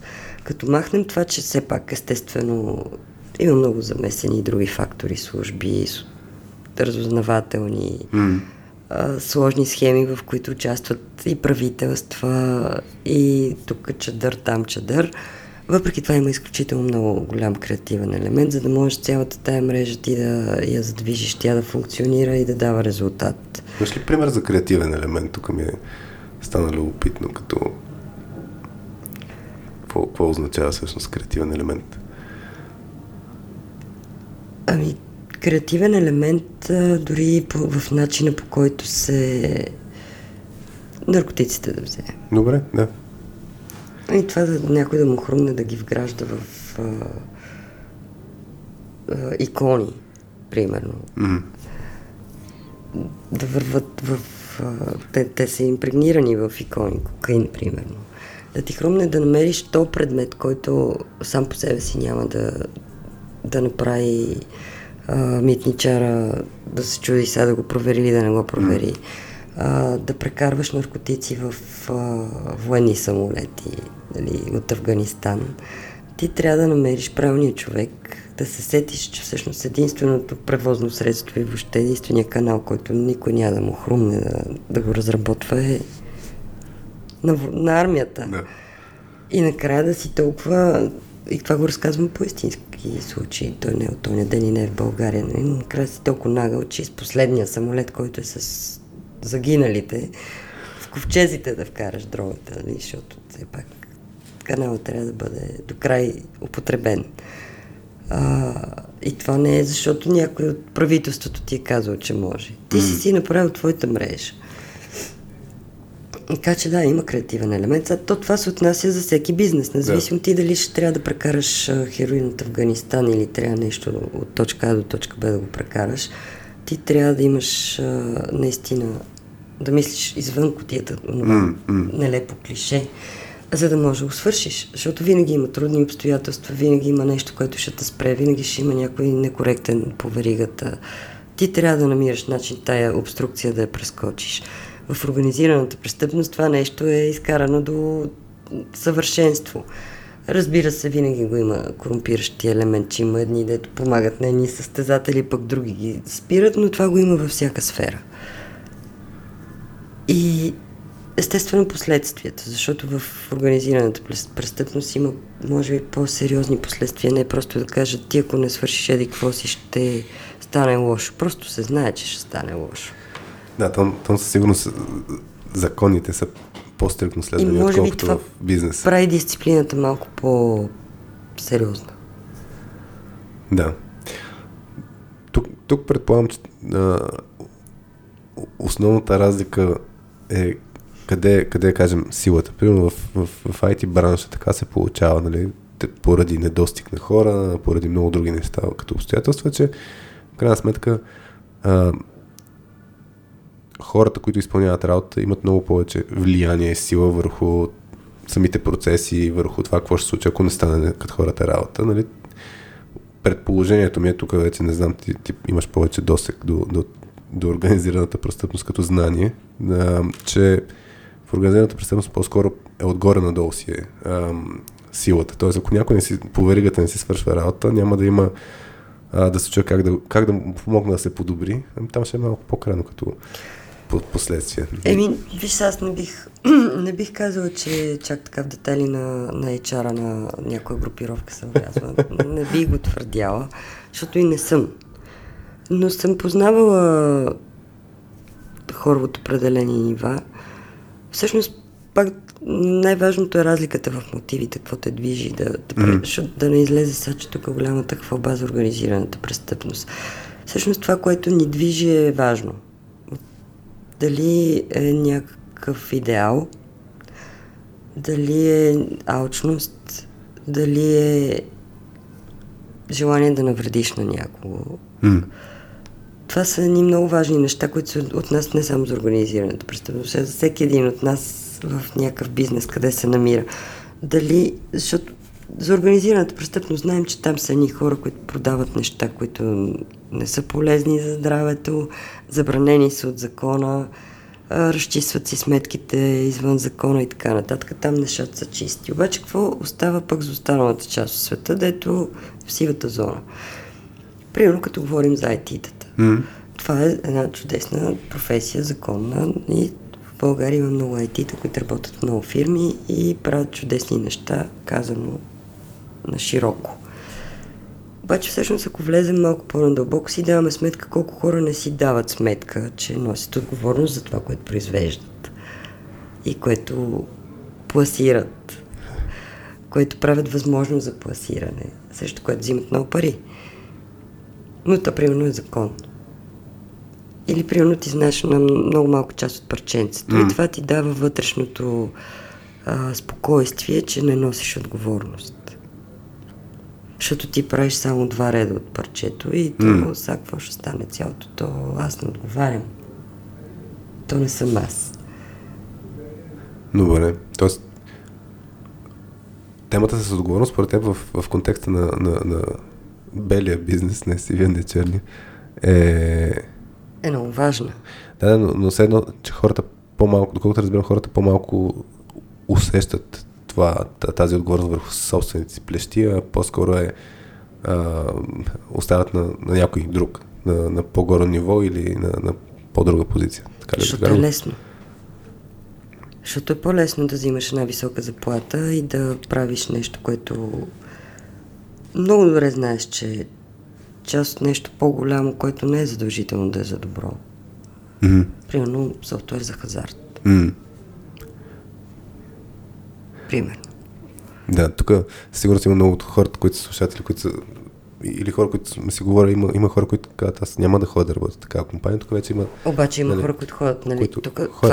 Факт е, да. Смисъл, че всъщност всеки един от нас, нищо не сме в организираната престъпност, разписана по закон, че е организираната престъпност. Всеки един от нас носи отговорност за това, което прави. И тук пак идва, нали, елемента на... Ако разпитаме всеки един човек, ако се върна, направя паралел с историята с... как се каже? С Ганка? Гинка? Как беше жената, с която се беше? Ганка, да. Гинка, че са ясобърк. Да. Съвсем спокойно може да имаме същата гледна точка, нали, че това всичко е окей, нали? Това, че правя софтуер, който е за казина и там хората губят пари и всъщност създават проблеми в семейството. Това вече, нали, не е моя отговорност. Колкото разбирам, това ти е сентенцията, че се замисля много по-малко какво е влиянието. Аз казвам хазарт, защото хазартът също е друга смисъл. Това е зависимост. Но е легализирана. Да. Реално, да. Да, но абсолютно същите механизми като зависимостта от наркотиците са свързани с другата. Абсолютно едни и същи. И да, ами тук... Винаги го има това, той си го иска, той си го търси, той така си е решил. Наркомана си го иска, ние му даваме най-доброто, защото аз съм чувала от дилъри или така шефове на групировки. Там ли е смисъл? Смисъл да дадеш най-доброто, за да... По-добре ли е, вика някой, да дойде тук да ги изпотрови? Важно е всичко да е под контрол. Ние си знаем как го разреждаме, с какво го разреждаме, какво слагаме вътре, каква е пропорцията, защото вика, ако дойде някой отвън, те ще измрат, защото няма да е същото. Усмихвам се, вътрешно имам сблъсък на чувства. Той също има абсолютното вярване, че начинът, по който той контролира този процес на е за по-добро. Доставка и разпространение по този конкретен начин е за добро. Най-малкото, защото наркотика е по-разреден. И той не казва, аз печеля повече пари от това. Той казва, той е по-здравословно. Това е много добър маркетинг. Аз съм го разредил така, че хората да... Нали. Да. И всъщност това са ни перверзни обяснения, които са наистина перверзни. И може да звучат много сладко за разказване, но това е перверзия. Това не е това.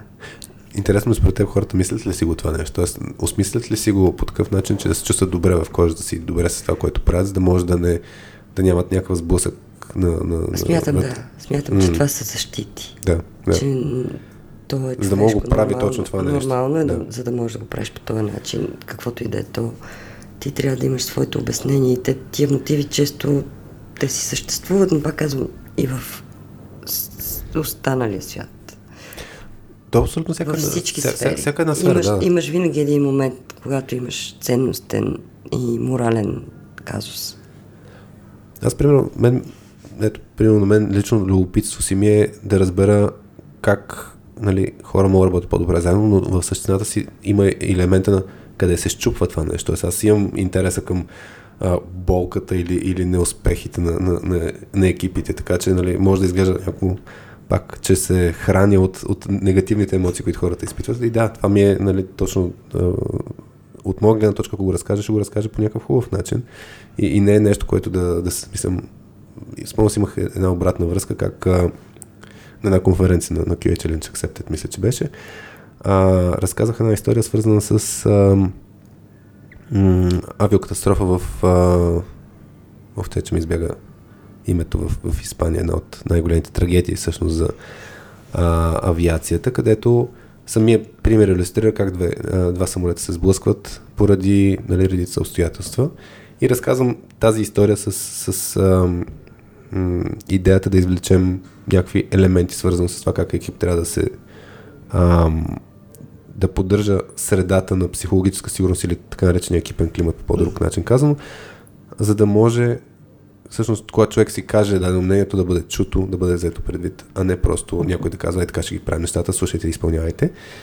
И бях получил обратна връзка от един приятел, че е много гадно да споменам, нали, трагедия като пример. Нали, и сега въпросът е точно... Защо? Като... Аз ето така смятам, че ти си дал много добър пример, така че да няма как да не бъде разбран. То тук вече отиваме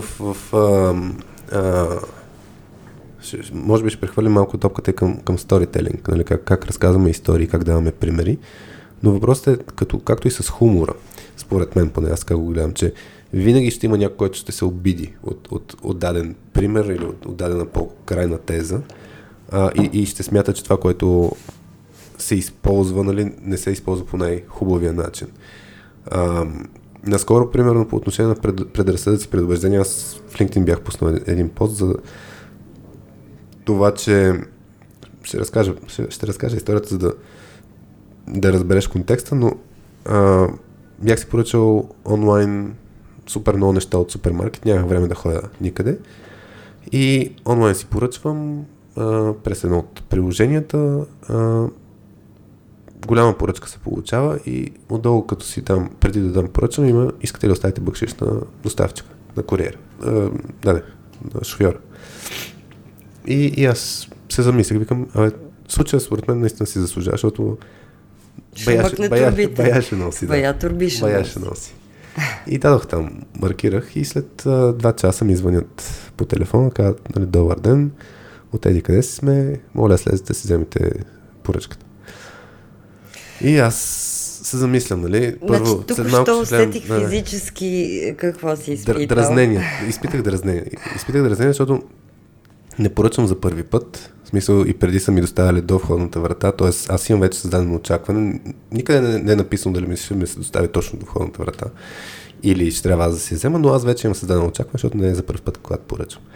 В случая, нали, ме добавката, че аз съм се нагласил, нали, да поощря това, т.е. Да покажа, че има уважение към труда на хората и в крайна сметка това го правя чрез пари. И да, вътрешно чувствам се издразнен. Викам, хубаво, слизам. И излизам от кооперацията, излизам на улицата, поглеждам се къде е колата на доставчика и поглеждам човека. И човека има, сега как е правилният термин да не се обиди, но има проблеми с физически недъзи, да го кажем. Не знам това дали е правилният термин, извинявам се, ако не го използвам правилно.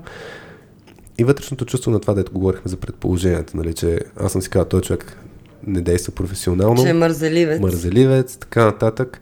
Отидох при него, нали, те бяха няколко големи турби. Човека даже каза, нали, мога да помогна с тези турби. Аз казах, няма нужда.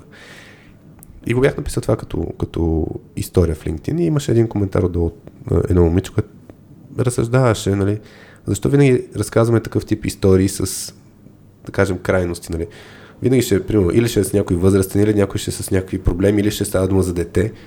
И това ме замисли много. И едно от нещата, които и даже коментирах вече, като разказваме такъв тип истории, ако не са по-крайни, няма да си извлечем най-вероятно пулката да си кажа, аз, Хари, имам предразсъдъци, ще грешно съм преценил човек. Нали, ако не беше точно такава ситуация, ще да е по-малко да ми светне лампичката.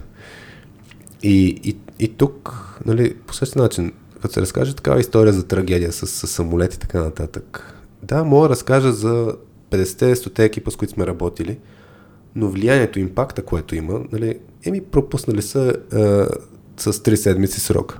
Голямата работа. Смисъл, и точно това е, че принципите са същите, ситуациите са същите, обаче тъй като резултата не е чак толкова фарпантен и хората няма да извлекат тая пука. И според мен тук вече има... Не, то може би има и друг, извиняй, че може би има и друг елемент.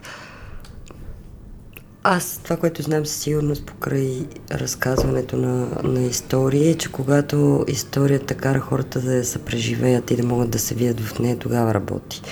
Никой не иска се вие в самолета, нали? И то самолета, който се блъска и няма живи. Така че в този смисъл тази история може да затвори от гледна точка на края, който е непоправим. Както и може човек да има лично, да е преживял такова нещо и да събудя емоции, които, нали, са свързани с него. Нали, да, трудно, но може би все пак трябва да даваме шанс на сюжета да има възможност все пак за развитие. Тук в този конкретни случай, може би, защото е много фатално и някакси то затваря, защото хората, страховете затварят. По-рядко го има този дефект или страничен ефект, страха да те провокира да го конфронтираш, обикновено затваря. Тук директно ти предавам да задълбавя в темата сторителинг. Имахме от Владо Здравков въпрос като журналист или презентатор, как си построяваш сторителинга. Ти каза тук два елемента, нали, човек да може да се преживее тази история. От една страна и другото нещо, това, което на мен ми стане интересно в момента, защото не съм се замислял по този начин, да имаш отвореност на как ще се развие. Трябва да има шанс накрая, трябва да има варианти. Знаеш, аз абсолютно си го признавам и това съм го разказвала и публично, че съм имала и продължавам да се уча на това, да се опитвам да нямам.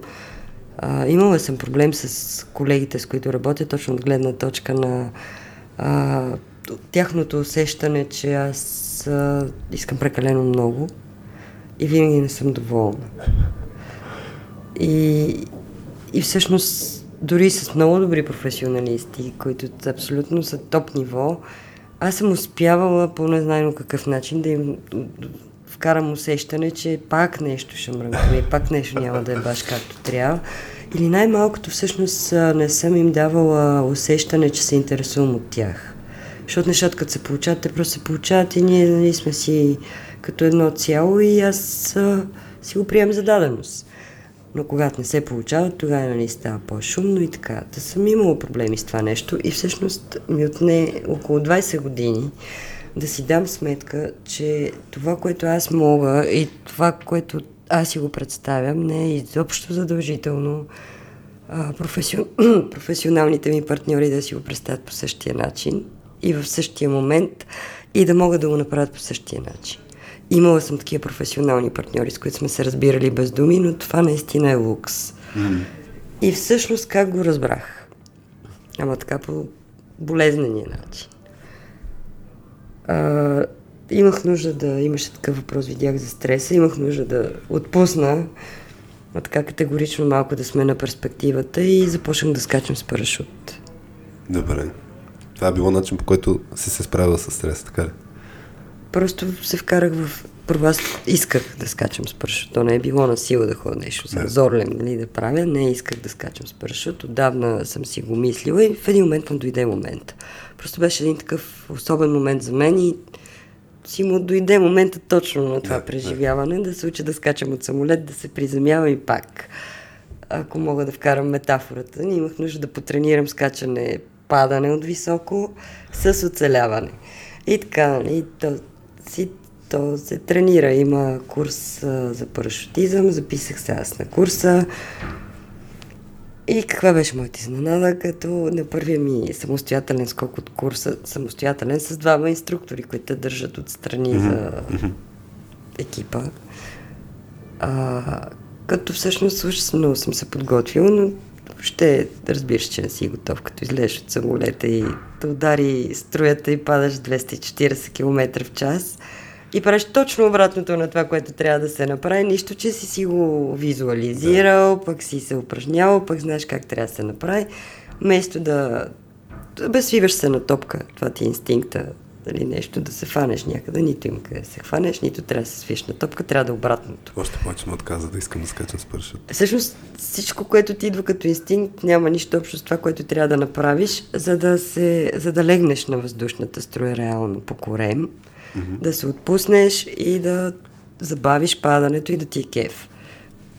Всъщност, първият път като... Падаше като бомба, така ли, смисъл, свита на кълбо? Освен, че първо ти в един момент губиш ориентация и абсолютно губиш въобще представа да къде се намираш. Те, естествено, те държат и са готови, нали, за твоето такова улакване. Да. Първа среща с реалността. Естествено, това е част от курса, нали? Да, ти, да. Те го очакват и не го очакват. Разбира се, има много хора, които от първия път правят нещата, но има и много, много, много хора, които не са такива талантливи парашутисти, отраснали да полетят, каквато съм и аз. Аз съм един изключително неталантлив, за нищо не ставащ пишман парашутист. И всъщност отвориха ми парашют и така, да, ти вече сам трябва да се приземиш от него, как с други хора те крепат и навигират, имаш слушалка в ухото, това е най-ценната слушалка, която съм имала, защото аз много мразя продуценти да ми говорят в ушите, но това да ми говори някой, да ме навигира как да се приземя, това е най-хубавия глас, който мога да чуя. И всъщност идва момента, в който аз вече не ще се приземя, приземявам се и към мен се приближава инструктора. Бивш военен парашутист. Единият от двамата. И просто нищо не ми казва. Само виждам погледа. И в този момент видях себе си. Той много добре знае, че аз няма да полетя. Очевидно, че аз няма да стана шампион по спортен парашутизъм или каквото и да било. Видял е много такива като мен. И въпреки това той иска нещо друго от тия хора. Да. И той нищо не ми казва. Аз просто го виждам в очите му. Да не говорим, че аз вече съм умряла от яд на самата себе си. Съм всичкия гняв на гневовете, че всъщност съм разочарована от себе си. И всъщност адреналин, моето разочарование, което си седи, и неговия поглед, и като ревнах. Като шурнаха едни сълзи, като фонтани. От такова от яд, да. От адреналин, от разочарование. И такова и заради усещането, осъзнаването всъщност, как аз гледам хората със същите ти очи, изискващи, дори без да си давам сметка, защото много пъти е било така, аз не съм си давала сметка, че ги гледам по начин, който тя ги съсипва. И си давах сметка, че хората могат колкото могат, както аз в този момент съм могла, колкото съм могла. Обаче трябваше да скоча от самолет, да се почувствам тотално, абсолютно безпомощна и да вие как съм най-тежкия неможач на тази земя, да видя критичния поглед на инструктора, макар и без една дума, за си дам сметка, че аз ги съсипвам някакви хора така. И някой път някой мога да не издържи на този поглед. Аз се върнах на другия ден. И тъй като не мога да бъда, ние се фанахме на баш, че няма се върнеш, викаме. Аз какво ми покъса? Аз тук съм дошла да се уча. Аз не имам да ви претендирам, че съм професионалист. Така че, защо да не се върнаш? Ще скачам колкото трябва. Но не всеки може да... Примерно аз това преди 20 години няма ще се върна. Тук по тази тема аз нещо, което вярвам, че в такива ситуации... В случай, нали, инструктора според мен е направил супер, че не ти е казал нищо. Защото в ситуации, в които човек само съзнава какво е направил някъде хората, няма нужда от повече думи. В смисъл, че няма нужда от... Той човек, ако наистина, ако го вижда и ако той самия си знае грешката, знае какво е можело да стане и така нататък, не... обратен ефект ще има, ако... Той дори не си дава сметка, според мен, че има тая заложена критичност в погледа, да, защото сега... това е нещо, което аз съм сигурна, че аз много пъти... Ма супер, че оставам само с погледа, това искам да кажа. Не, той няма какво да каже, на смисъл, то е ясно, това е първи скок, то не се очаква да си... По-скоро на човека очакванията са му по-големи към самия себе си, че може да се справи с нещо, се вижда, че не може да се справи. И така още много пъти, в смисъл, аз колко време мина преди да почна да скачам спокойно или относително спокойно, но примерно аз на тази възраст и с този опит мога да си позволя да се абстрахирам и да не се състезавам с никой, защото имаше въздушни акробати в нашата групичка и компания, имаше всякакви хора. спортни натури, по-екстремни. И в един момент това е умение, което пък, нали, аз нещо хубаво да кажа за себе си, което човек придобива във времето, да не се състезава. Да не се мериш с другите. Да си там, където си. И да вземеш най-доброто от това, което си там, където си. Защото ти не можеш да живееш чужд живот, нямаш нищо чуждо. Само себе си имаш. Хубава върху себе си, на себе си да си обърнеш внимание, не да си дадеш времето да се сравняваш. Защото никога няма да бъдеш нито този, нито онзи. Хубаво е в себе си да вложиш малко енергия, да се развиеш, ако е възможно. Но ако нямаш все пак някаква увереност в себе си, е много трудно. Да не си най-добрия, да не си успяваш и да продължиш да си там куцото пиле в групата. Да, тук със сигурност ролята на учителя, на инструктора е много ключова. За мен е комбинация от строгост и от грижа. Мисъл, аз имам един въпрос, който всеки път си го задавам. Кога става дума за контекст за обучение на хора, и то е: искаш да им е хубаво или искаш да се научат? Сега, не е нужно да е или. Не е нужно да е или. Ако някой път може и двете, супер. Но в крайна сметка така сме устроени, че учим от неприятните моменти. И трябва да позволим на хората да ги преживят тези моменти, защото иначе няма се научат. Обаче, виж, има и нещо друго. Аз си дам сметка, че с хора, с които съм работила, сме имали много тежки сблъсъци. Такива на терен или след някаква професионална ситуация. Направо скандали, такива караници, чак обиди. Да, нали? Да.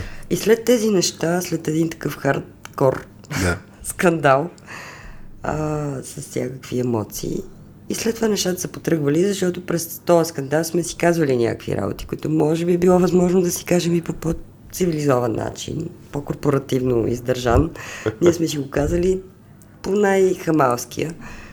Но всъщност си дам сметка, че пък сега корпоративната култура на такова да не вземеш да обидиш някого, тя е много фрустрираща. Защото реално ти ставаш една ходеща бомба от неизказани неудовлетворености и от незаявени потребности и от незаявени граници. И в един момент, примерно някакъв такъв човек като мен, който нещо ти е казал някога и не е разбрал, че те обидил, ти мога го уволниш, като му пишеш докладна, че той нещо те огорчил или ти е направил, той няма и да разбере, примерно. И обратното, не можем да си изчистим ситуацията от страх да не би да се поставим в неизгодно положение пред човешки ресурси. Тук според мен в момента сме в едно много бурно движение на махалото от да си кажем всички неща, както ни идват в ума, без никакъв филтър, както преди години е било, към да внимаваме с абсолютно всяка една думичка, но това ще се върне в даден момент наобратно. И за мен това, което ти казваш, е изключително важно. Ще направя, нали, малко вмъкване точно по отношение на как една благоприятна работна среда и това точно да няма заметени под килима въпроси, защото това, което ти казваш, наистина недоизказаните неща водят до изключително много проблеми. Взривяват всичко накрая. И въпросът е, нали, дори като кажем, аз отделя го споменах като тема психологическа сигурност, което, нали, е благоприятен екипен климат. Това не означава хората, нали, като чуят думата сигурност и си представят, че много по-благоприятно се случва всичко, че хората нямат различни мнения, че всъщност всичко е цветя и рози. Не. Това е секта. Нали, идеята е всъщност точно така да си ги поставяме нещата. Така сме се разбрали, че ще си говорим, че по-често даже ще влизаме в неприятните моменти, за да мога да си ги кажем, обаче по такъв начин да кажем, че това чувство на гадно ми стана, че току-що ми критикуваха работа, да излезем сравнително бързо от това и да отидем по-напред. И примерно ние като похват, ето в точката, това, което правим като екип, следваме един принцип, който се идва и от военните, After Action Review, т.е. буквално след ситуацията разбор, суров. Точно така, аз много вярвам в това. И въпросът е, не означава, че няма ти стане гадно. Напротив, може да стане много гадно. Ти си каже: Хари, ти тук направи това и това. Даже много често всъщност си го правим движение. На това да може да си казваме, че в момента някой ме дразни по начинът, по който се изказва, дори да съм съгласен с неговото мнение, но не ми харесва начина, пак е окей да мога да си го изкажем. И колкото по-близо до ситуацията, толкова е по-добре. Много защото ключово, първо, че ти имаш спомен какво е станало. Не съм привърженик на това ти да теиш нещо в себе си, примерно след една година. В съвсем друг контекст, в съвсем друга ситуация. Смеш да извадиш някаква кирлива ризи от не знам си кога. Да. И той човека, той не си спомня ситуацията, няма как дори да се защити, не може да опровергае. Ти си запомнил в съзнанието си нещо, преживял си го вече като такова, каквото си го запомнил. И край, това е запечатана ситуация, от която няма никакъв изход.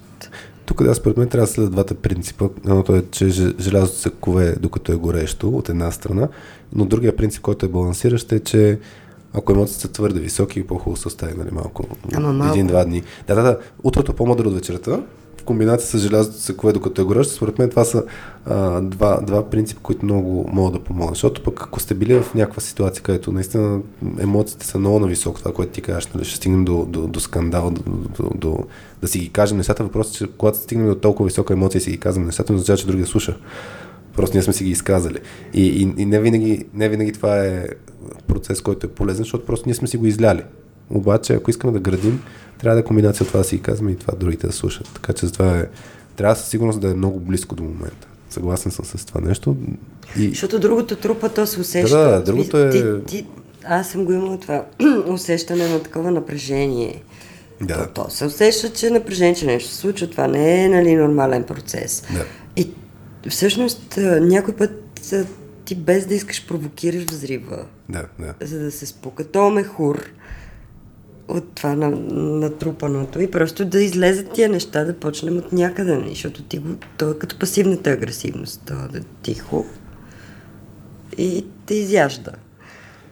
Да, и ти просто искаш да го изкараш, да излезе, да си каже човека, не просто да съска, да мълчи, да сумти или просто да игнорира или да се прави, че нищо не се е случило, което не се прави успешно. Много лесно се забелязва, тези двете крайности, където едното е точно тази изкуствена хармония, където хората си говорят привидно окей, обаче отдолу, нали, мисъл, усеща се, всъщност може даже да не се усеща напрежението, но го има, в смисъл има го несъгласието, има го кофти чувства и другата крайно с тия личностни нападки, където пак е толкова непродуктивно. Така че, нали, той е баланс между двете.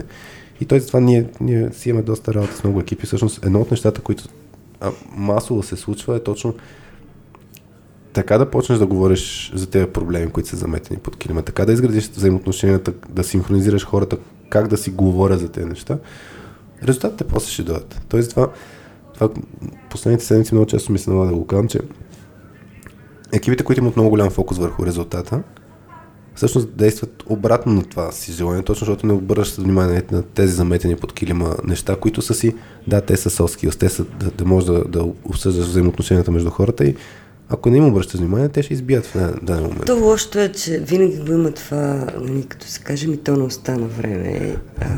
Бида така е, приоритизация. Нека се приоритизира само да вършим някаква работа.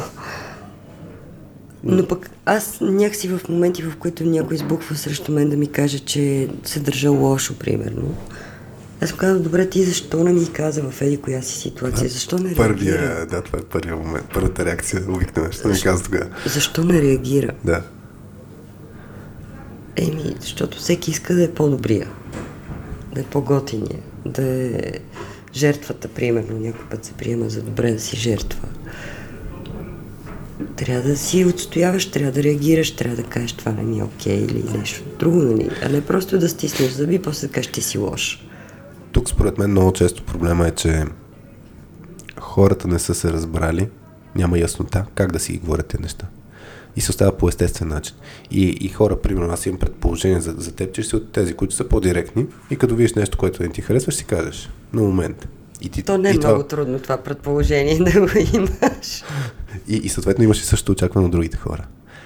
Има хора, които ще очакват по по-мек начин да се казват нещата и съответно те ще го правят по същия начин. И факт е, че всеки от нас е различен и като не сме се разбрали и като сме го оставили на самотек по някакъв естествен начин, естественият начин не е по-добрият начин. Това е нещо, което аз с времето съм видял, нали? Да, ще се постигнат някакви резултати, и точно защото се постигат някакви резултати, не се обръща внимание пък на тези другите неща, защото не може да, как да кажа, много трудно ще докажа на някой в момента, въпреки че ще изкарам, нали, история с работа ни в екипи, но много трудно ще докажа, че видиш ли, ако обърнеш сега внимание на тези заметените неща, то ще има по-голям ефект върху резултатите. Факт е, че може да не се получи, защото много зависи каква е ситуацията вече в екипа, но със сигурност е много ключово да се обръща внимание и то да се стигне до яснота. Като се разберем, казваме си ги на момента нещата, все тая кой как се чувства, казваме си ги на момента и ако не си ги кажем, остават изобщо, изчезват. Няма. Или ги приемаш, или ги говориш. Примерно това е еднакъв начин за нормиране между хората. Не е единствения, има безбройно начини, но въпросът е, ако няма никакъв начин, няма да се получи продуктивно. Това е нещо, което съм видял. Мисля да скочим до темата за сторителинга. Защото тук ми е интересно. Ти разказа, нали, това с историята с парашута покрай някак си се сети покрай сторителинга. За умението и неумението и за... Защото аз съм започвам да разказвам тази история в няколко контекст. Mm-hmm. За падането от високо. Да. Това беше част от моята подготовка да пусна корпоративния свят. Mm-hmm. Преходен период. Тоест инструмент за прехода. Така, за прехода. Психологически за себе си да видя, че не се умира. И да видя, че той също си има етапи. И се учи. Да. Учи се, падане от високо е като слизане по стълби. Ние просто трябва да се научиш да го правиш. В този контекст от една страна съм го разказвала. От друга точно, че първо не можеш всичко и второ трябва да можеш да си даваш сметка, че от срещната страна може колкото може. И когато не ти отвръща на твоето очакване, то не е лошо. Да. Това да ти говоря, то не е лично. Да. То е, защото толкова може. А не защото иска на тебе да ти е гадно, че не е свършена някаква работа. И го казах в контекста на сторителинга, защото е точно нещо, с което човек може да го съпреживее. Да. Може да си го представи. Нали? От една страна съм успешен човек в някакъв вид кариера, но от друга съм се поставила в ситуация, в която съм последния бълък и най-неможещия, което наистина много драстично ми е показало, че всъщност може да си най-големия неможач и същевременно да си успешен. Има неща, които не можеш и не можеш да очакваш и от другите да могат всичко, еле по това, където за тебе е важно да го могат. Защото те си могат техни си неща. Значи Това беше за парашут, откъде я взех историята и тя може да бъде погледната от много страни. И винаги гледам да е нещо, което да показва моя история също, освен различни други истории, в която хората биха могли да се погледнат от различен ъгъл. Тоест в момента, ако тръгнеш ако хванем човек, който иска да се научи, нали, за как да прави по-добър сторителинг, има го елемента, който ти кажеш с парашута, че в крайна сметка трябва да почне да го прави. По точка едно, трябва да почне да го прави, да скочи с парашута и да не му се получи от първия път и да с практиката ще станат по-добре нещата. Да, човек да се намери, всъщност, за мен едно от ключовите неща, да се намери такава сигурна среда, в която да го прави, нали, за да не скочи за първ път с парашут без двама човека около него, без микрофона в... без шапка в ухото, нали? Защото това малко е твърде рисково. Просто няма стане. Ще бъде първи и последен път. Да. Но сторителингът, той като всяко друго нещо, то не трябва да е самоцелно. Ти трябва да имаш причина за сторителинг. Що искаш да разкажеш история? Що искаш да разкажеш история? Аз, примерно, не мога да разказвам вицове. Добре. Даже не ги помня. Но мога да се смея, когато някой вид се смешен и това ми е абсолютно достатъчно. Знам си, че не мога да запомня вицове, никога няма да изляза на стендъп комеди отпред, нали, да застана да правя сатира. Просто знам, че това не е моята сила. И да, може би, ако толкова много искам да... Сигурно ще ходя на уроци, на курсове, дали, така, ако много желая, но все пак не е задължително. И трябва да си готов наистина да освиркат, ако отидеш, качиш се на сцената, защото като малък не са ти дали в групата в детската градина стихотворение и ти от тогава искаш на всяка цена да разкажеш програмата на цялата група. Да. Но пък... Всъщност със сигурност има елемента, че трябва да си готов да паднеш. В контекста на сторителинг, смисъл, че ще има ситуации, в които хората нямат изхванат историята, няма да резонира с тях, няма да им се стори интересна и да. Но това е непрекъснат процес. Мен ми е интересно, да, ако човек е решил, има смисъл защо да разказва някакви истории. Какви да са следно подходите, които да следват. Защото въпрос беше точно как си структурираш, как ти си построя сторителинга. Ние между другото, май с вас и четвърти и пети епизод бяхме се фокусирали върху сторителинг, ако някому е интересно старите ни мисли от преди една година. Може там да слуша, но ми е интересно ти в момента, ако имаш някаква история, защото както си говорихме... много в контекста. Какво имаш преди под контекста в случая? Например, групата, пред която ще говоря, аудиторията.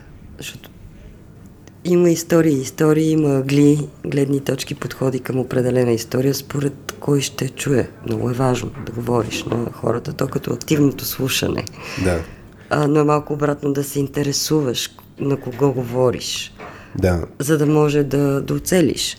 Не просто да си имаш една история, която си разказваш навсякъде пред всички по един и същи начин, независимо дали са организираните просеци или някаква голяма корпорация, ти с една история си ходиш и си я разказваш нея. Трябва да има нещо, с което да се скачиш с аудиторията. Така че... Това е много ключово нещо. Всъщност първото нещо е да знаеш на кого говориш. Да знаеш на кого говориш, да се опитваш да опознаеш аудиторията, за да можеш да намериш онова, което ще ви скачи и което ще накара тази аудитория да те чуе, да намери причина да те чуе.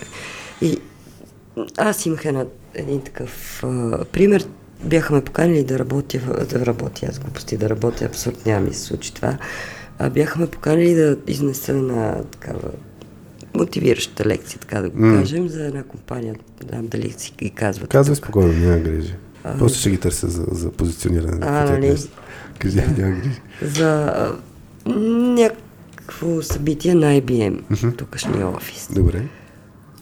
И то така особено беше хибридно. Ни вече COVID беше положението. Да. Трябваше да направим хем онлайн, пък и много хора, които аз не виждам. Да. Което по-малкият проблем, защото аз все пак съм от телевизия и мога да говоря, на точката там на камерата и да изглежда, че говоря на хора. Да. Не е това най-важното. Да. Но всъщност... темата трябваше да бъде мотивация, адаптация и да забравих още какво беше свързано с наистина, какво те движи като професионалист в различните етапи от кариерата, така да кажем. Да. Истории. Обаче е много важно как ще започнеш, защото заставаш пред една аудитория и за мен IT-тата, нали, така да кажа, и аз да обобщя. Нали, това е аудитория, която... по-специфична, или поне аз така си мисля, или най-малкото, по-малко хора познавам такива. Да. Ново, различно. И дълго време мислих какво ще ни свържи. Добре. И сетих. Но искам да кажа, че мислене не е просто хрумка, не е нещо, което отиваш там и става. Да. Не става така, с каквото стане.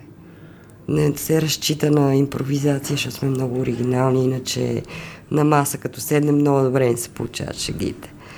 С шегички от тук от там не става да застанеш сериозно към аудитория, която ще си даде от времето да те чуе и ти трябва да сериозно наистина да покажеш, че се интересуваш кой седи срещу теб. То всъщност това, че се подготвил, всъщност показва пак, че наистина се уважаваш времето на хората и уважаваш това, че те стават. Да, не можеш да отидеш просто е така на лав. Да.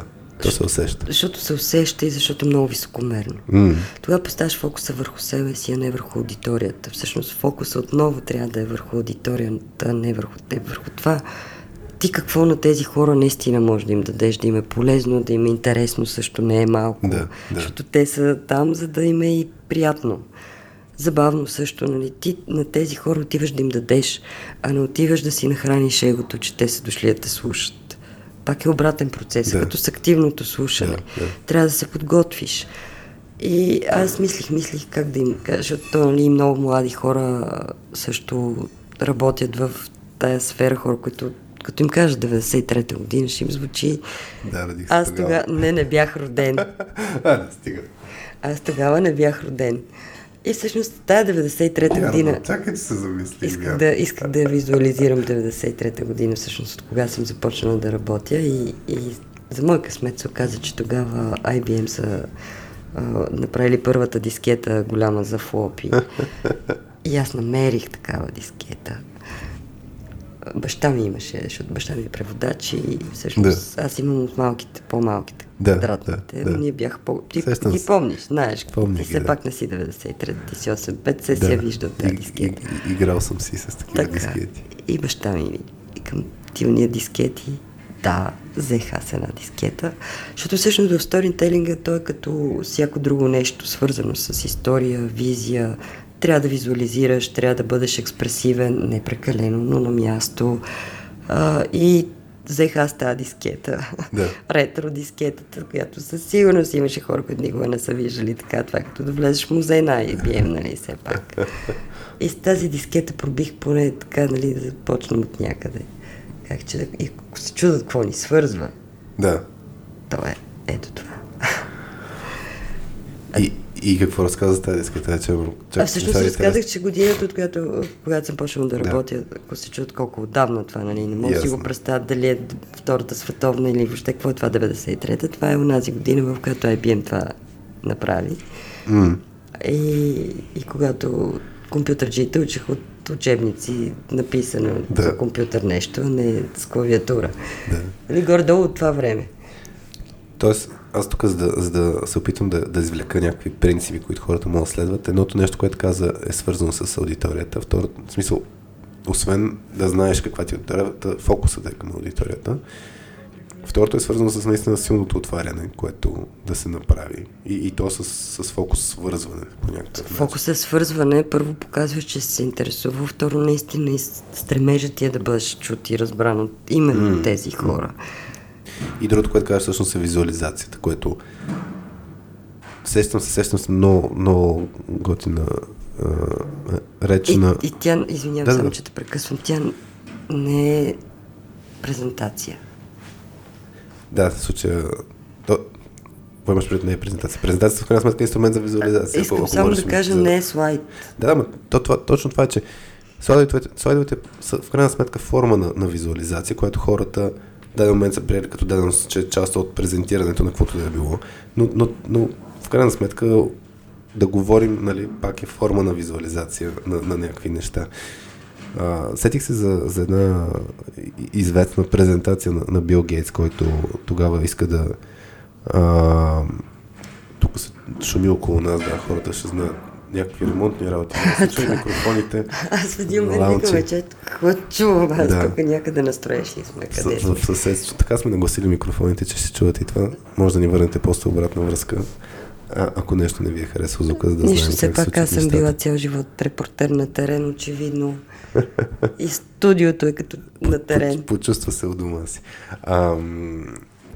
Сега казвам, с Бил Гейтс имаше една много готина презентация, където говори за различни заболявания в Африка и въпросът, че извадил една прозрачна като аквариум кутия, си представи, не знам дали се гледа тази презентация, и говори за ефекта на маларията, нали, за как комарите, колко всъщност негативно влияние има в Африка, и говори. На него целта му е всъщност да замисли хората, да осъзнаят този проблем.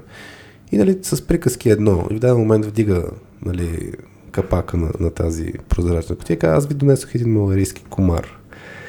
И нали, след 2 секунди казва, разбира се, че се шегува, но чувството, което хората изпитват в този момент, нали, е нещо, което ги събужда.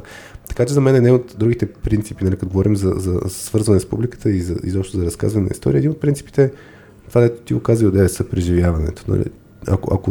Ако събудиш емоция, задължително е нещо, което хората ще помнят. Аз, примерно, преди години много обичах да ходя на кинематограф. Имаха, те все още имат различни събития, където пускат късометражни филми.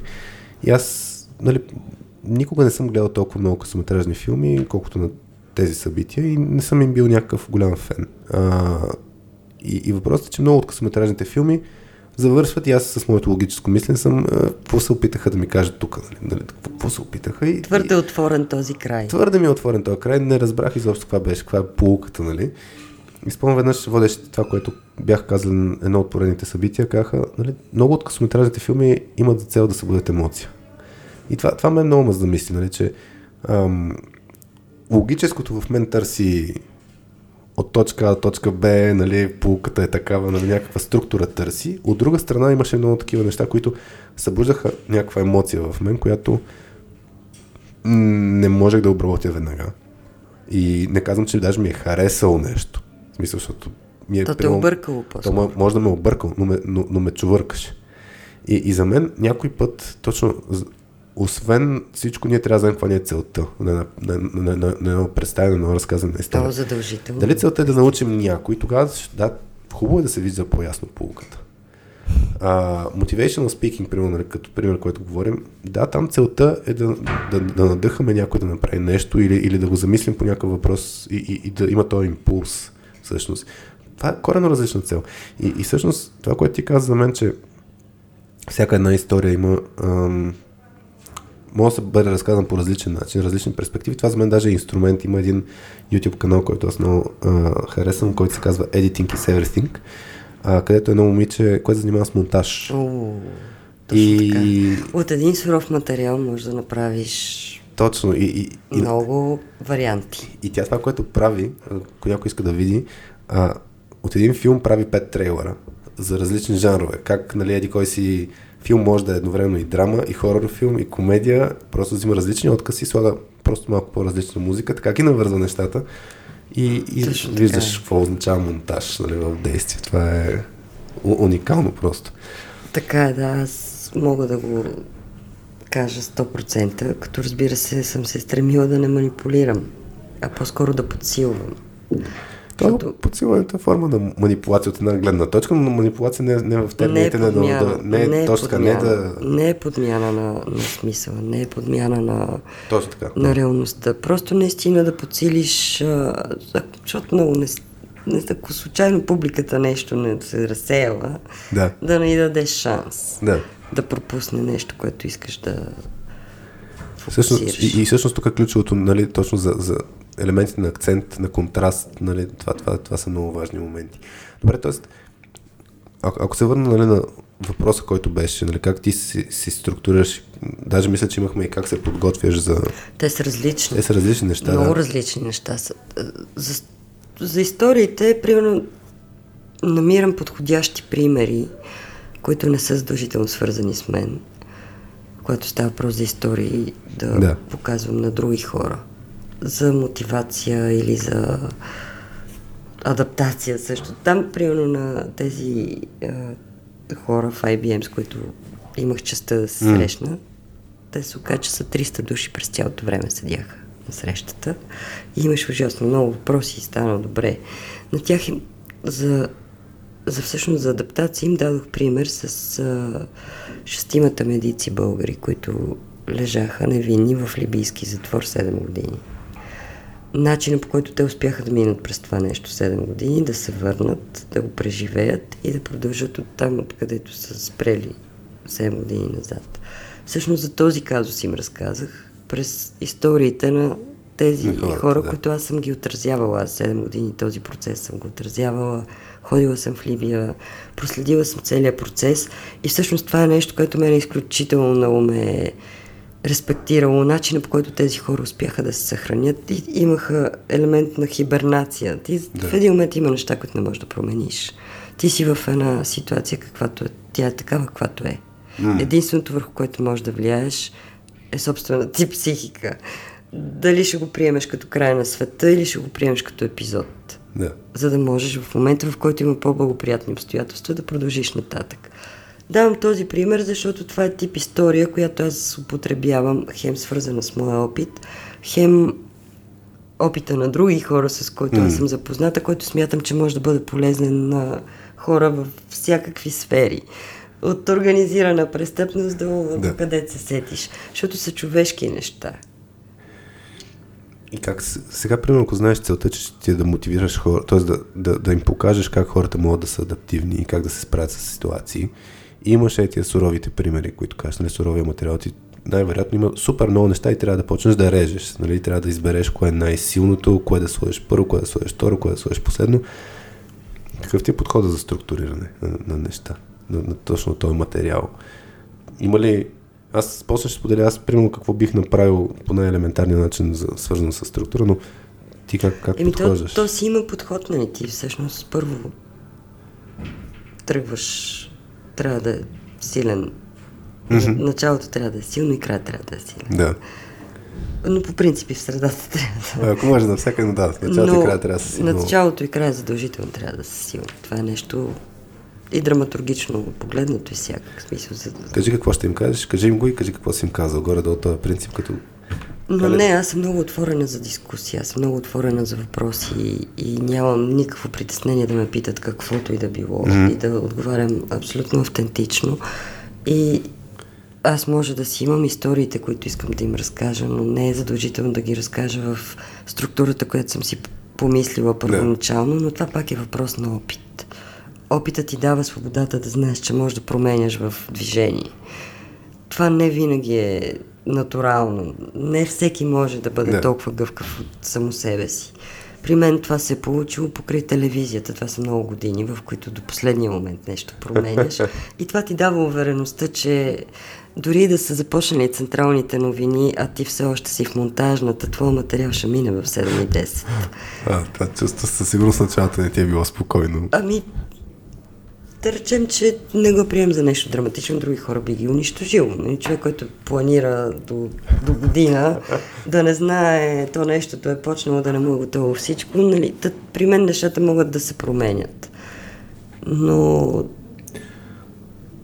Аз сещам за един съвет, който не знам, интересно ти какво мислиш по въпроса, но ако знаеш каква ти е целта наистина на тази презентация, ние с Петя сме си го говорили, като правихме преди някакви обучения точно в контекста на представяне на идея.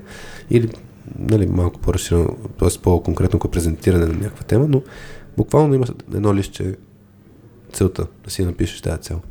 И да имаш всичките тези неща, които говорим, изсипани, суровия материал, нали, еди кой си пример, те обикновено са маркирани, нали, да се развити.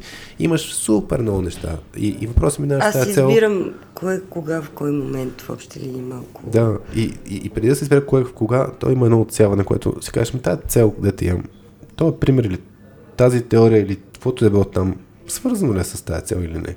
И като видиш, не е чак толкова свързано, значи няма какво говорим. В смисъл, за мен е изключително, както имаше, аз в masterclass.com бях гледал един masterclass на Маргарет Атвуд и там ми се заключи в съзнанието. Там между другото има много интересни примери за сторителинг, така че това е полезен материал, но тя имаше репликата "Кошчето е твой помощник", което за мен точно това е, че много хора се опитват да вкарат всичко, и по този начин не става. И всъщност трябва много неща всъщност да се фърлят в кошчето, да се преправят, даже някой път, нали, говорят, имаш го направено, поглеждаш го и си кажеш, това не става, и окей, ще го направя по друг начин. Дори, нали, принципа от чия гледна точка разказваш историята. Дали от твоя, дали от другите хора, дали от чия перспектива ще има най-голямо влияние. И някой път не се получава от начина, който си мисля в началото в главата. Добре, аз си мисля да ходим малко по въпросите, които са като структура, нали? Защото си говорим за структура. По въпросите, които имахме от една страна в Фейсбук групата "Соски за IT хора" и в LinkedIn, където бях пуснал сходен пост. Само вмъквам предварително да благодарим на Траяна Ценова, на Митко Иванов, на Георги Панайотов, на Стиляна Канджева, на Мария Терзиева, на Владо Здравков, Александър Кръстев и Любо Циров. Между другото, Любо каза, че аз и Мира сме с какво беше най-слушаните гласове. Сега, от него де, но аз мислех така да почнем епизода най-слушаните гласове в българския ефир. Малко да си вдигна и аз моето его. Мерси много на всички, които ни писаха с въпроси. Аз си мисля да минем малко или много по тях. И тръгвам подред. Аз съвсем егоистично почнах от моите си въпроси. Умението да задаваш въпроси, как да стигнеш до истината. Траяна ни е писала как се справяш наистина с стреса. Ти даде пример това с парашута, но как разследваш те журналисти по принцип? Т.е. какви са им подходите, това, което ти казваш, ти казваш, като има интерес, едно, че не ти влияе чак толкова много тези всичките истории, които кажеш. Обаче, все пак очаквам да има някакви истории, които емоционално много да повлияят на нали, да те сблъскат с реалността. Има ли някаква такава история ми, даже директно, ако тръгнем от примера, има ли някаква история, която да те замисли, деца вика, това, което правя, как ми влияе на мен лично? Много неща са били такива, но всъщност нещото, което е било реално, с което аз трябва да се справям. Да. И в този същия период започнах да скачам с парашют. Беше всъщност моето начало на справянето ми с зависимостта към адреналина. Всъщност аз трябваше да забавя темпото. Давах си сметка, че корпорацията ще ме изхвърли. Mm-hmm. И аз трябваше да го направя така, че да запазя себе си всъщност от едно много високо темпо, от много високи обороти, в които, както ти казах преди малко, нали, до последната секунда се монтират неща, правят се непрекъснато нови истории, много се пътува. Всеки ден правиш нещо, някаква история, нови хора. Непрекъснато всичко е ново и различно и всеки ден и не се повтаря и не ти умръзва. И аз съм такъв човек, за когото това е било супер. А не ме е побърквало и не ме е съсипвало. Било ми е добре да не знам дали днеска няма да замина за другия край на България. Мен това не ме е напрягло. Мен това ме е карало да се чувствам жива. И в един момент, когато трябваше да променя професионалния си ритъм. Тогава е дошъл стресът, така ли? Всъщност тогава беше най-големия стрес за мен. И всъщност то е много важно да си дадеш сметка, че идва време да смениш ритъма. И трябва да го направиш здравословно. Да не го направиш от раз. Защото ако си го представим, нали, физически... Ако се гмурнеш без да изравниш на нужната дълбочина, ще се пръсне мозъка. Да. Същото ще се случи, ако от едни много високи обороти, то това не се отнесе само за моята репортерска професия, бялка хърна. Има други... Смяната на този ритъм и темпо също много адреналинови професии, които като спреш рязко и после хората казват, нали, той се пенсионира и след един месец умря. Да. Ти не можеш да го понесеш. Защото всъщност хората си казват, сега ти таман ще си починеш. То на тебе ти точно ще починеш. То ти е смъртоносно. И всъщност ти трябва да свикнеш да намираш смисъл в рутинното темпо. В това темпо, в което живеят всички. Да влезеш в една повтаряща се реалност, която за някой е много приятна, за други не чак толкова. А пък за човек, който идва от този ритъм, може наистина да го унищожи психически. Първо да се чувстваш, че нищо не правиш. Да. Че си спрял неми, че си се вкопал. Живота е свършил. И всъщност аз започнах да намалявам по-плавно ритъма, така че да не е категорично да спра изведнъж. Смених тематиката. Затова ли, примерно, остана на шофьорно такси? Пример. Това е края. Да, края на терапията. Значи, ако от високото направо бях станала шофьор на такси, щеше да е като, нали, ти се пръсне мозъка без изравняване при гмуркане. Да. Не. Той е път. Който път важно ти да си го знаеш, че път и да си го вървиш, да си стигнеш по естествен начин и вече като се стигне до там, да ти кажат от корпорацията, вече нямаме нужда от тебе, точно когато ти си най-умел, най-ги разбираш нещата и всичко останало и те ти кате, някъде друга да си умел, да си ползваш уменията. На друго място ти си готов за това. Значи аз тук усещам, че въпросът на Траяна е бил точно свързан, че би трябвало все едно ситуациите, които са ти в това високо темпо, те да ти носят стрес от това, което ти разказваш. Те също са ти носили много повече положителна емоция. Не, те са нормален ритъм. Аз винаги съм имала вътрешни релета, така да го кажем, които са ми давали знаци, аз съм ги чувала, когато трябва да си взема почивен ден. Ага. И си взема почивен ден. Това е начинът, по който се справя, нали? И продължаваш. То е като, не знам, това е като спортистите. Ти не спираш да тренираш за една година. Ти тренираш, после малко възстановяваш, тренираш, възстановяваш, има ритъм. Да. Но като ти казват да спреш... Възстановявай си сега. Иди на санаториум колкото искаш. Да. Имаш всичкото време на света да идеш на санаториум. И това не е готино. Да, това между другото... Трябва си готов да спреш. Темата... И да смениш. Примерно това е нещо, което... наскоро даже писах по тази линия, хората като малко или много всички покрай последната година и половина сме изтрещяли повече, отколкото по принцип. Готова. Ти си била готова. Аз бях подготвила. Сега въпросът е, коя е причинно-следствената връзка?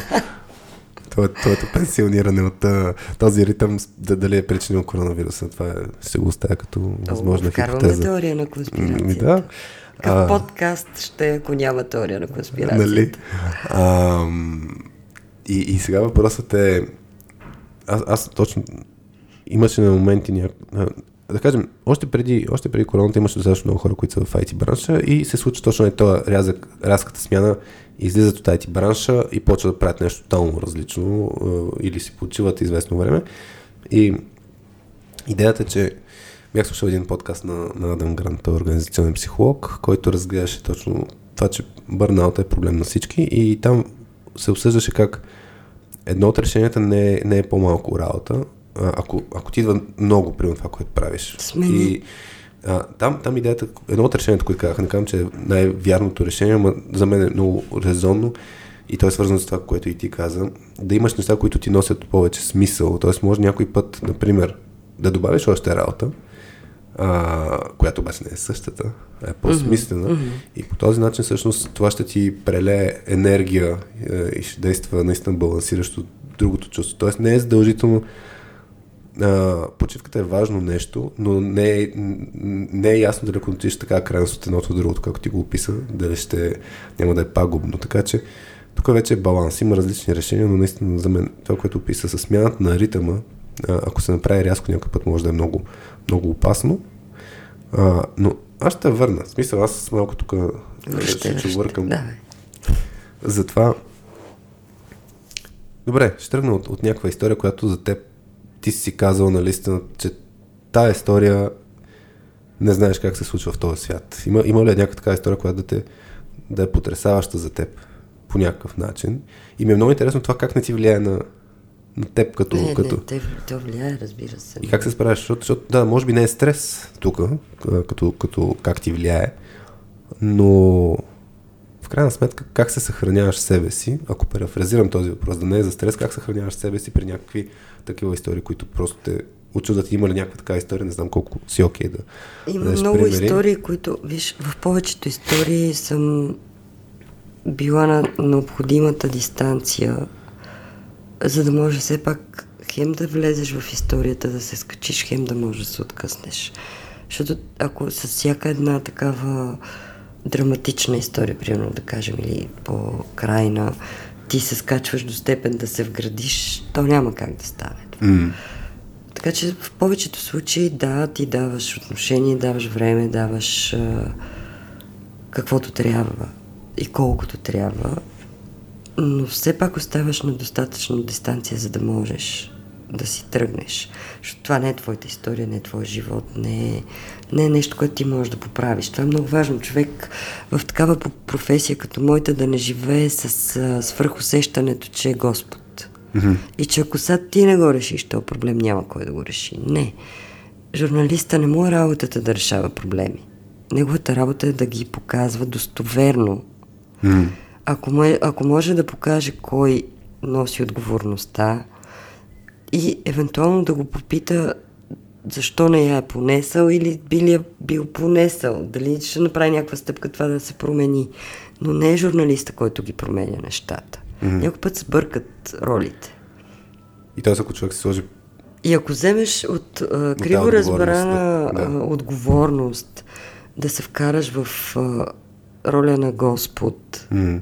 тогава това може да се съсипе, така? Това може да се съсипе, защото първо, не си Господ, и второ, трябва да си признаеш, че това храни твоето его. Mm-hmm. Ти да си важният, ти решаваш тия въпросите. Не, ти е това работата.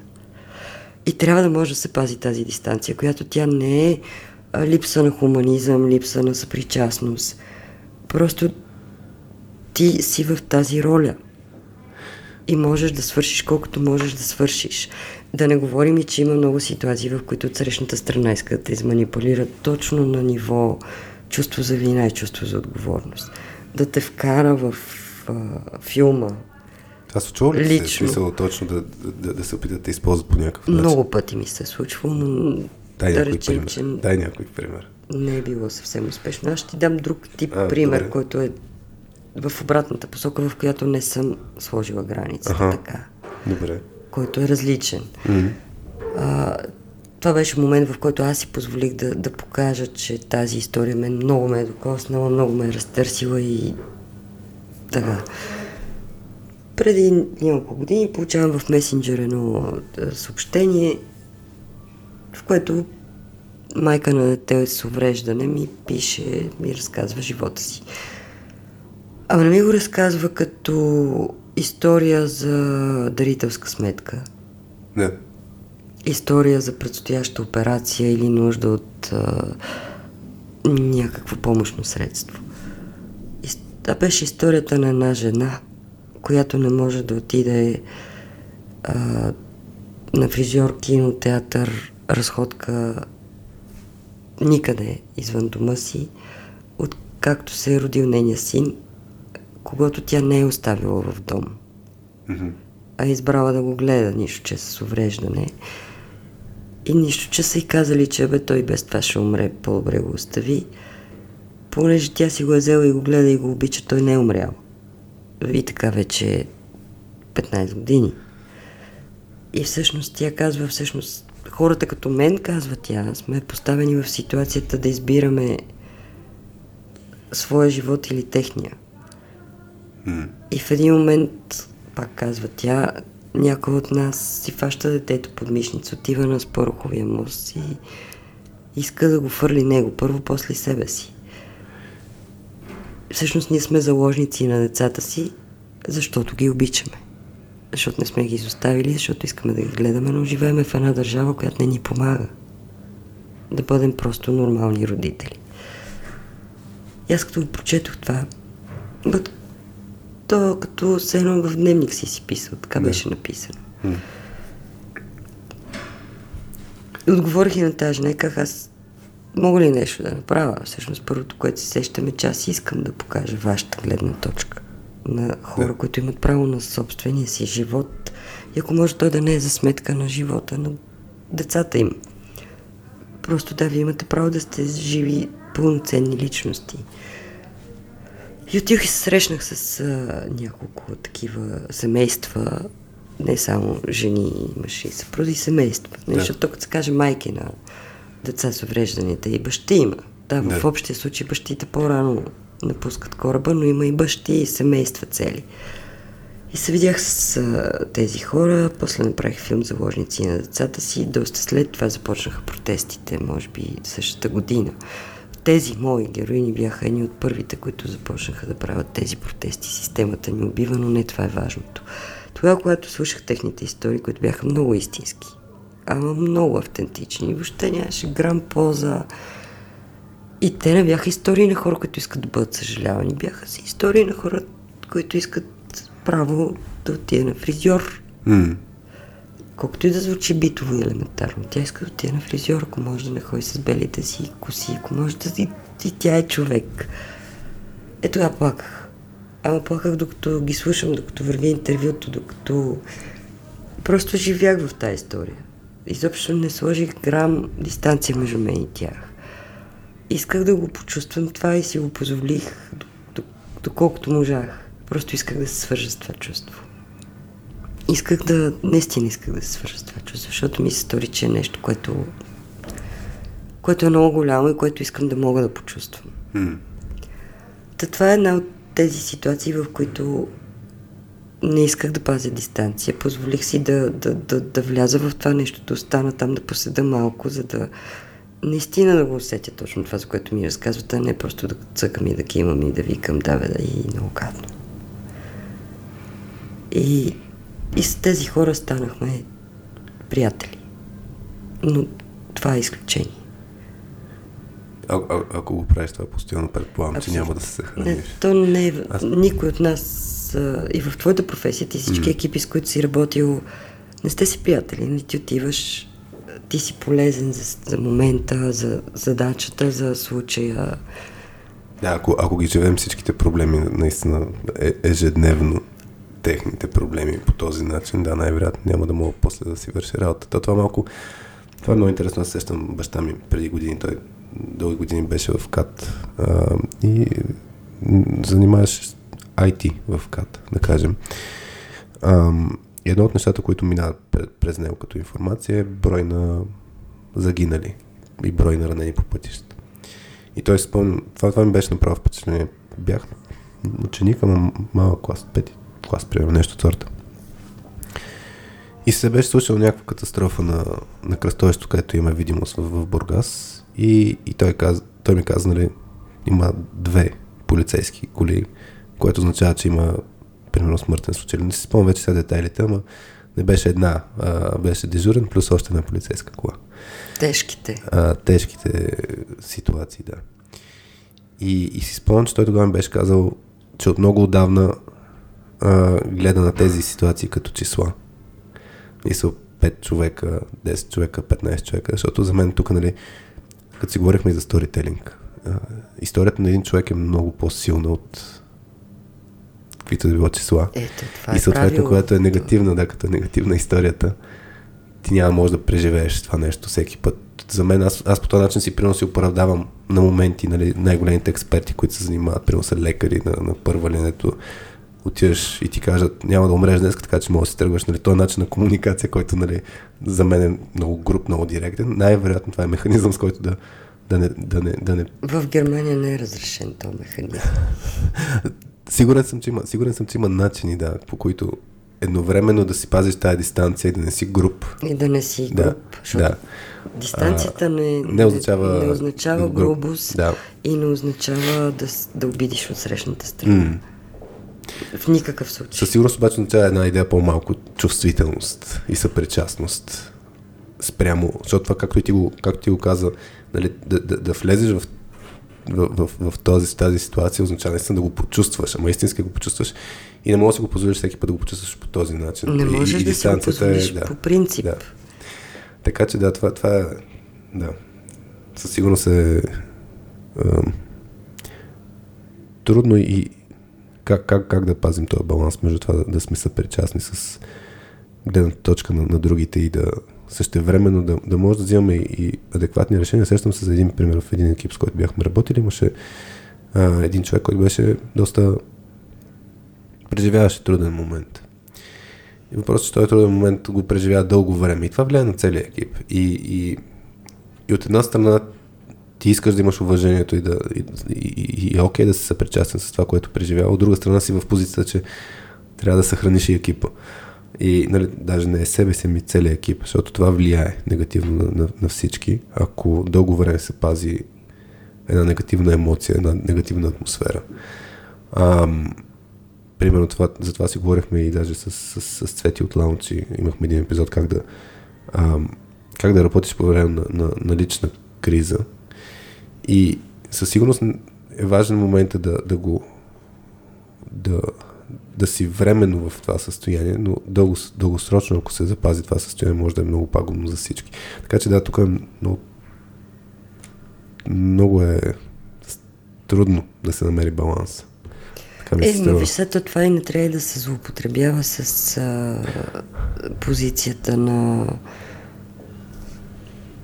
труден момент, така да кажа. Да. Въпреки че няма мерки и теглилки за злоупотреба, но и за това колко дълъг може да е трудният ти момент, но все пак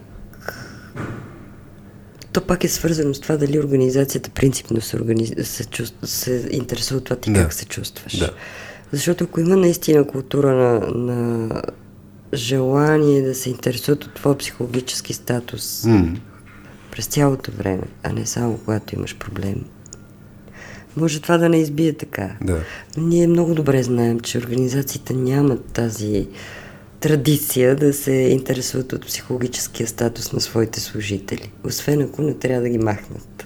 Аз мисля, че тук има вече хубава тенденция. Има някои. Аз разбирам, че има някои компании, които слава богу не имат и външни хора, които да се грижат за това, но все пак. Добре. Малък преход ще направя сега. Няма директен ще. Чакай да видя. Няма да ги карам точно. подред. Стели беше писала за... Освен, че ще си страхотен гост, ще видим после дали така ще е с това мнение. Коя е историята, която ако имаш възможност да разкажеш, отново би разказала? И защо? Аз всичките истории, които съм разказала, съм искала да ги разкажа. И вероятно, ако върна назад, пак би ги разказала. Имаше една история, която беше много интересно, че разказах 9 години по-късно отново. Още работех във вестник, беше 99-та година, ако не се лъжа, или 8-ма. Имаше едно много голямо наводнение в Златоградско, там в този регион. Ама наводнение такова, дето щупени пътища, хората от селата не могат да отидат в града, зима и тежко положение. Имаше смъртни случаи, имаше хора, които доста дълго време имаха сериозни битови проблеми. Аз тогава отидох не в съвсем първи момент, беше минало примерно една седмица-две и се срещнах с... Имаше 3 ключови истории, доколкото си спомням. Едната беше един мъж, който беше носил на ръце жена си от едно село до Златоград, за да роди. Ама на ръце примерно 10 км. Wow. И повече. И тя родила. Жива и здрава и тя и детето.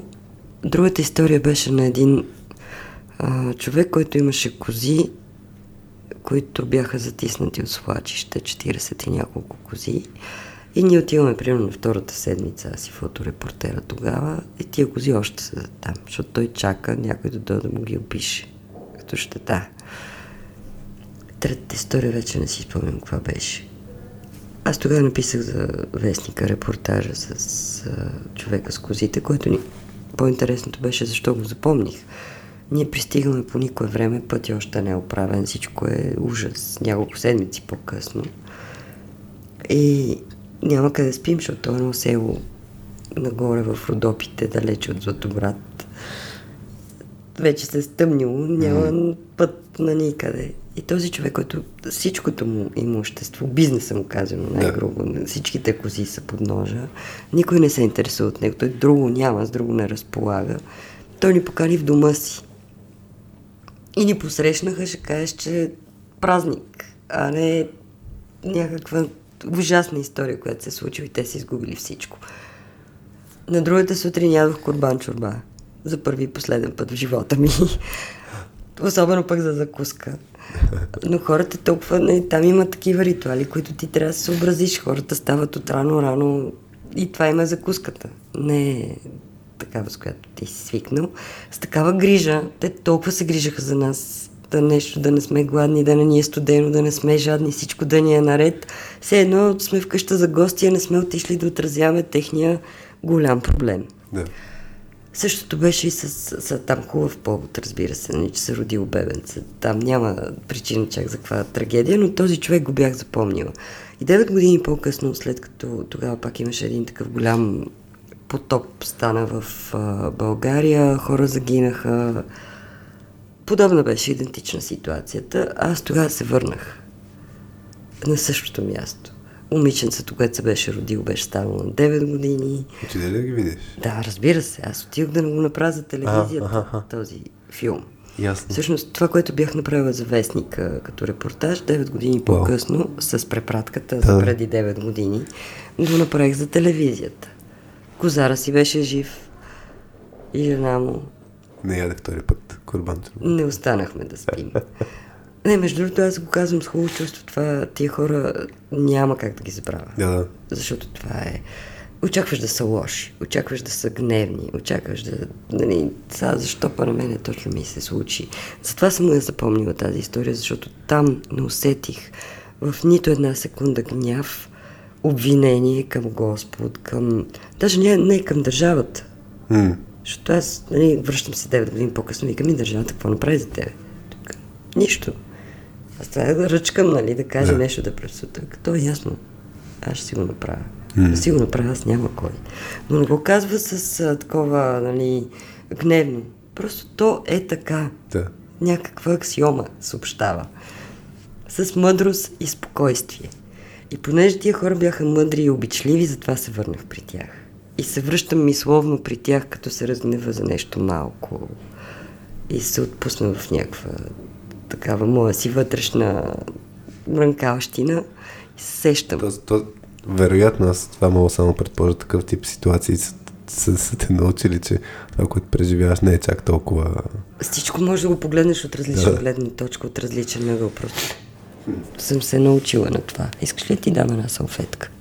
Не, мерси. Да, за тези, които ще синузите ми се е разпарил да не кажете нещо.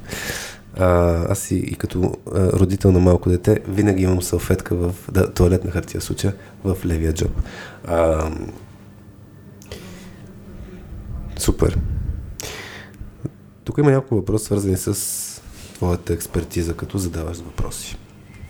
Как звучи? Как звучи? Трябваше още по-мащабно. Доктор Бенатова, експертиза. Ужас. Колко по... Не се ли чувстваш така? Не. Каква се чувстваш?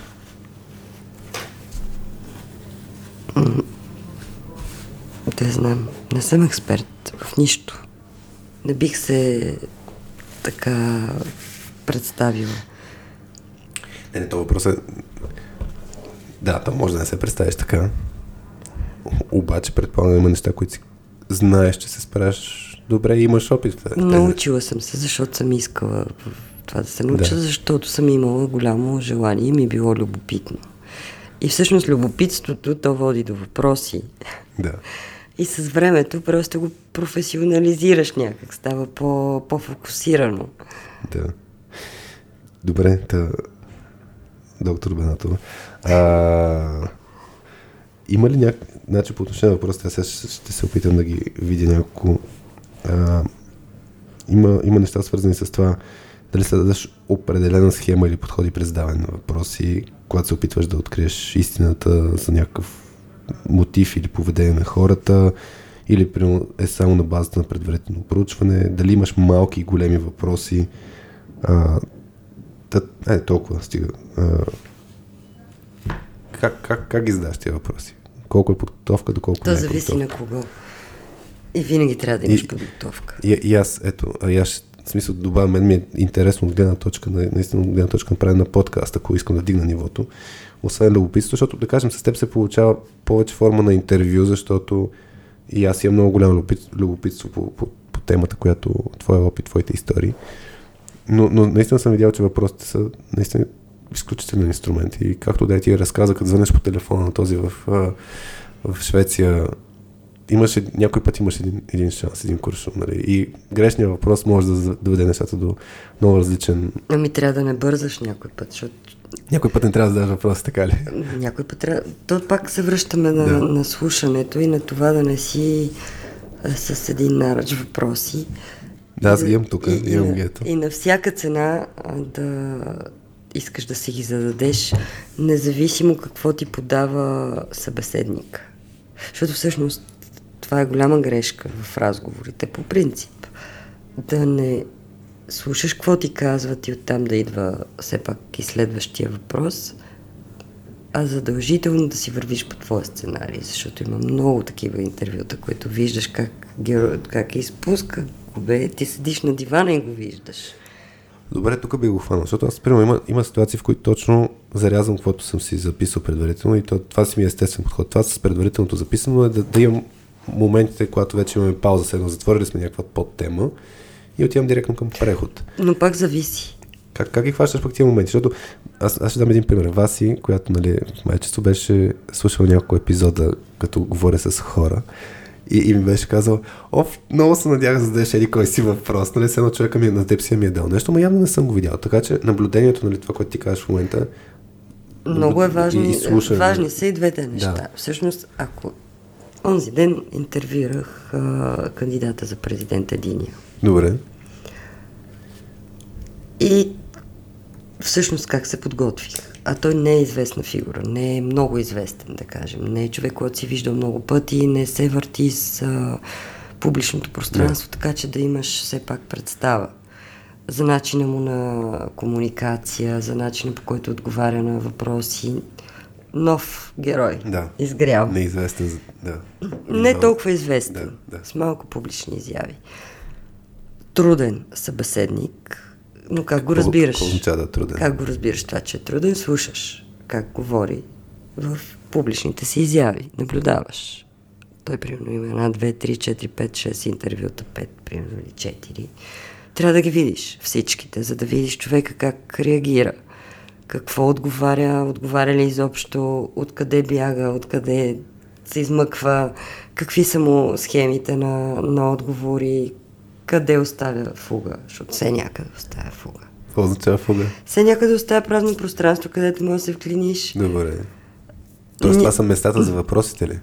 Това са местата, откъдето можеш да го побиеш. Ако е такъв, ако е тежък събеседник, труден, който виждаш, че е затворен, който си говори със своите си неща, които не е задължително да са отговори на въпроси, а по-скоро не са, но са такива негови си концептуални парчета.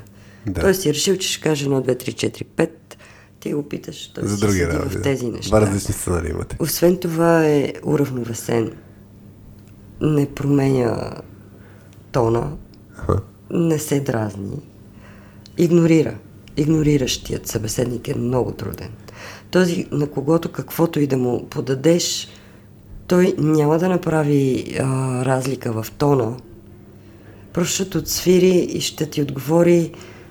Даже зрителя, слушателя, ако не слуша по същество какво ти е, да говори, може да не разбере, че не ти отговаря на въпроса. Ясно. Само те питам тук, ако реагира по някакъв различен начин, това за теб е място, където трябва да се... че има нещо интересно там ли? Не, всъщност това, което ти търсиш, като проучваш труден събеседник, за когото имаш все пак някаква опция да го наблюдаваш, търсиш първо това, което не е питан. Добре. Нещо, което все пак все още не е чул. И тема, която не му е била поставена, и търсиш нещо, в което да натиснеш. Та няма да са безкрайно много. Ти се подготвиш за много неща, за много теми.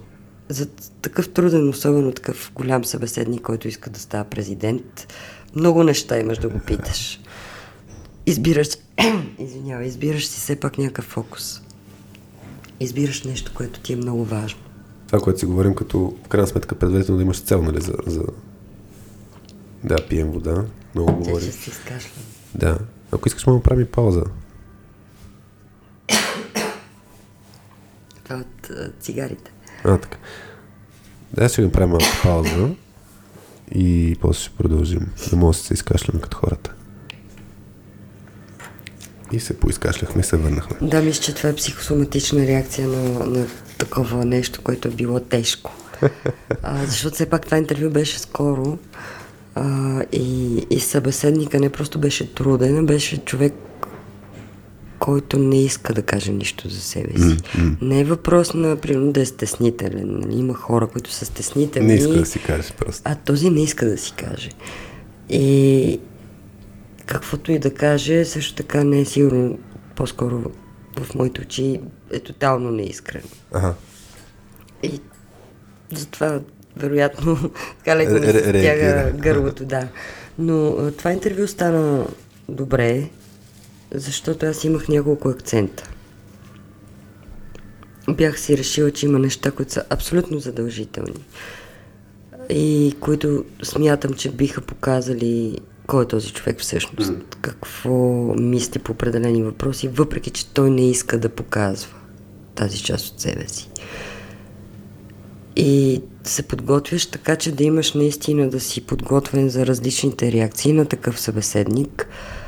Фактологично трябва да си много добре подкован, за ако има такива по-критични теми или свързани с злоупотреби или с някакви конкретни факти, трябва да са наистина конкретни. Не чух, видях или имаше нещо. Да.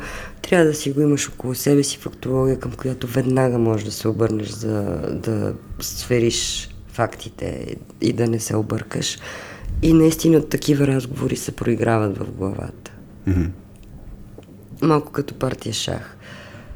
Не със всеки събеседник се прави това нещо, но когато наистина знаеш, че отсреща ще има съпротива, когато знаеш, че отсреща ще те лъжат и когато знаеш, че отсреща ще се направи всичко възможно да се остане в зоната на комфорт. Да. Ти трябва да се подготвиш. Колко се радвам, че няма такива събеседници, че хората идват тук с идеята да споделят все пак. Ама и за да накараш някой да ти сподели също такава, когато си подготвен, кой е той срещу теб, с какво се занимавал, какво го вълнува, кои са нещата, които са важни за него, като му покажеш някакво познаване на неговия свят и живот, това също отваря. Да. Защото това пък е другата... Не всеки трябва да го бориш. Има други хора, които трябва да предразположиш наистина да почувстват, че се интересуваш от тях. И тогава, когато покажеш дори с нещо малко, че ти все пак си попрочел за този човек, че си се поинтересувал какъв е, що е, какво е, това отваря много също. Това е пак тези сигнали за интерес, които си говорихме, наистина, да. Това... Ма те са базисни. Да. Не може да отидеш при някого да го интервюираш и да го питаш, а вие всъщност се знаете с какво се занимавате точно. Я кажа ти с какво се занимаваш всъщност точно в момента. Мели ме питаш и да. Да, питам те в момента. Да, така е стана дума, защото достатъчно много неща се занимаваш в момента от това, което съм видял покрай компании и покрай събития. Кой е фокуса? Видях, че последно и с storytelling workshop почнахте да правите. Също така го бях. Мастер-класа го бяхте нарекли. Да, ние все пак сме журналисти. Това сме правили цял живот. И... Основният ти фокус в момента е предаването на това знание, което имаш ли е? Значи мастерския клас. Извинявам се, да. Англицизма. Така да не. Просто мастер-клас ми звучи малко... претенциозно да се сложа там и затова казвам майсторски клас, че на български може да съм майстор. Добре. Сам мастър чак не бих. Шегувам се, разбира се. Така го кръстихме, придобила е гражданственост. Вече всички правят майсторски класове и ние, едни чираци с по 30 години стаж, викаме и ние да се наречем майстори. Правим го с колегите Сани Цолова, Дарина Саревска, Благой Момчилов, на теб нищо не ти говорят, но това са в телевизионния бизнес сериозни хора. Не просто като имена, не само защото са известни, а защото го могат това, което правят. И решихме да направим един кратичък майсторски клас. Те майсторските класове не могат да са петилетки. 3 седмици, в които да предадем основни умения на хората, първо да им покажем какво според нас е една добра история. Да. Какво представлява една добра визуална история. Не просто история, а визуална история. Да. С видео, с звук, нещо, което ние смятаме, че окей. Без претенция да е задължително да е точно така, но ние смятаме, че по този начин се правят нещата. Но това е кратък курс, който вероятно ще правим още пъти, но не е нещо постоянно. Аз сега правя едно предаване, което се казва Въпросите по TV1, една телевизия, която не всички знаят къде се намира на дистанционното, но пък има доста зрители, се оказва, и аз продължавам да се изненадвам и към днешна дата. С още 4-5 колеги, Генка Шикерова, Лили Маринкова, ще ги изредя, защото все пак сме екип наистина. Емилия Милчева, Светла Петрова, Люба Ризова и аз водим по един път в седмицата. Люба Ризова ни събра, тя пък беше директор на новините на BTV години наред. Така. Та всъщност не мога да си тръгна от журналистиката. Въртя случая, обаче се връщам. И то се връщам по естествен път. Не е нарочно, не е на всяка цена, напротив обратното. Аз си мислех, че доста по-дълго време ще страня от активната журналистика, но всъщност COVID ме върна. И така. Фокуса ми е всъщност журналистиката. Всичко друго, което правя, дали са обучения, дали са мотивационни някакви срещи, всичко е пречупено през моя репортерски и журналистически опит и винаги е свързано и с въпроси, и с правене с конфликти, защото съм имала много такива конфликтни ситуации, особено и в екипите, както вече стана много дума, но и навън. На мен ми се налагало в много кратки моменти да взимам много бързи решения и да си тръгнем живи и здрави всички. Можеш ли да разкажеш нещо в това? това в контекста на някакви интервюта ли? В контекста на репортажи. Да. Отиваш, тропаш на една врата, там те целят с камъни отвътре. Защото имаш един въпрос, мисля, че е много подходящ, дали е имало нещо, което те е било страх от Мария Терзиева, дали страх да разследваш определена история и как се справя с този страх. Явно някой път е физически страха да не те оцелят с камък. Има ли? Мен не ме е било страх мен да не ме оцелят с камък. Било ме е страх да не оцелят оператора с камък.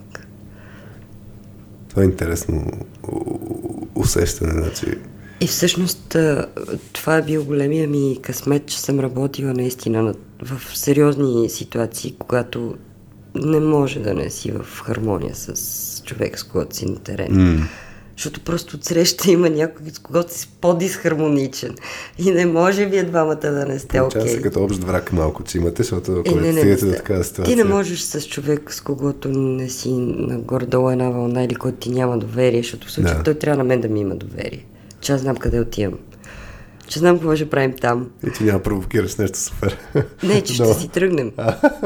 Живи, здрави, прави. Какво да провокираш, че ще се върнете, да. Ти отиваш, за да попиташ нещо, защото имаш нужда да ти се отговори. Коя е била най-фрапантната ситуация, където? В смисъл, да, си се чудила, ще си тръгнем ли няма. Най-фрапантната ситуация беше тази, която не беше предвидена, защото не беше планирана.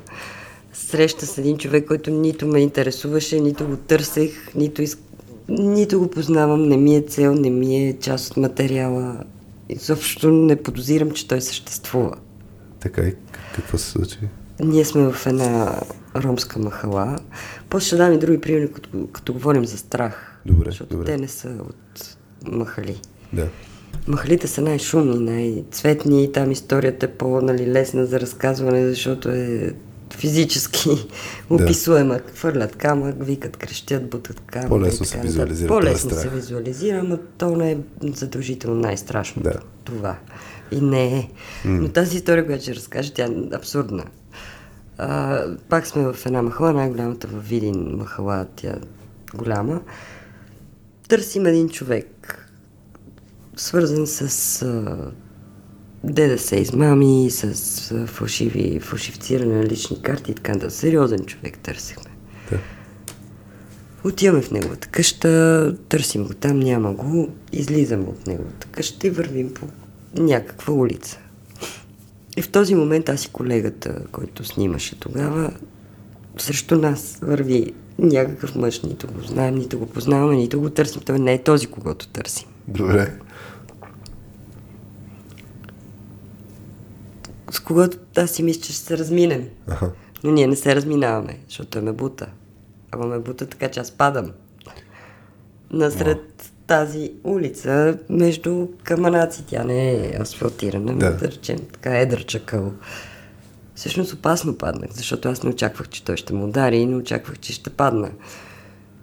И този шок е голям, защото абсолютно не подозираш, че това може да ти се случи. Ти като отидеш някъде, където предполагаш, че няма да те посрещнат добре, ти имаш нагласа. Да. Докато тук ти просто се разминаваш с някого по улицата. И той решава, че трябва да те бутне. Добре, че имаш един друг човек с него, защото освен, че ме бутна, тръгна и да му удря. Което абсолютно не мога да си го представя изобщо, че ще ми се случи, когато и да било. Да съм паднала на земята, имаш почти като срещу се едно друг мъж да тръгнеш да го удреш по главата с юмрук, защото не стия, че е паднала, ама да го довършиш. Имаше друг мъж, по-възрастен с този и го спря. И това е ситуация, която няма как да изобщо да ми хрумна, че може да се случи. И после оказа, че това е... Да видиш как всеки си живее с филм. Да. Нямаше да знам за този мъж, че съществува и той нямаше да има никакви проблеми, ако просто се бяхме разминали. Обаче той е решил, че аз съм отишла заради него в тази махала, търся него, а той е много голям измамник, дедесар, владее там цялата махала и този, когато аз търся, всъщност му беше някакъв далечен братовчет или нещо. Той се оказа по-голяма риба. Той се оказа най-голямата риба с филма в главата, как аз съм тръгнала за него и трябва веднага да разбера, че съм се объркала. И всъщност аз обаче се закучих и се заинатя. Аз въобще не го знам кой е човек. Станах, оттупах се, обадих се на полицията и аз винаги на такива места хода без полиция. навсякъде ходя без никакви охрани, полиции и така нататък, защото смятам, че това появиш се някъде с охраната и даваш сигнал, че очакваш да бъдеш нападнат. Да. И не е нормално да ходиш с охрана. Обадих се в полицията, питах точно къде се намирам, там има номера, улици и така нататък, за да е ясно, че съм на улицата, не съм вътре някъде в къща, никого не съм провокирала, аз горе да знам каква ще бъде защитната реакция. Дойдоха полицаи с 300 зора. И тогава и видях колко именно удобно да го задържат този човек. Всъщност в един момент виждаш как се събрало видинското репо и никой не смее да го пипне с пръст, да го вкара в патрулка. Защото на всичко отгоре беше заснет този епизод. И той не може да бъде отречен. В смисъл, оператора беше снимал с малка камера, ма го имаше. Той постоянно ли снима оператор между? Така се беше случило. Не, че постоянно снимаме, снимаме на улицата. Да има кадри как ходиш, примерно и така нататък. Снимаме улицата, къщата, от която сме излезли, защото търсиме там някого, но той не е снимал. Тя не е такава камера, тя е такава малка и той нещо снима. Да. Както и да е. Но в случая имахте. Имахме ситуацията наистина. Абсолютно случайно. И тя не може да бъде отречена. Хората с голямо полицията с жестоко неудобство го арестуваха този. После се оказа, като му извадиха досието, че той е капи там на тая махала. Те не смеят да му кажат камо ли да го арестуват. Въобще не мога да им хрумнат. После имаше дело за хулиганство. Даже на първа инстанция го съдиха. Той не може да повярва, че това му се случва. После го оправда един прокурор, това е друга тема. Няколко години по-късно чак се случи истинско разследване на тези хора, но като ти казвам, човек не може да планира всичко и не може да се сетиш всичко. Тази ситуация нямаш как да измисля. По никакъв начин, че може да се случи.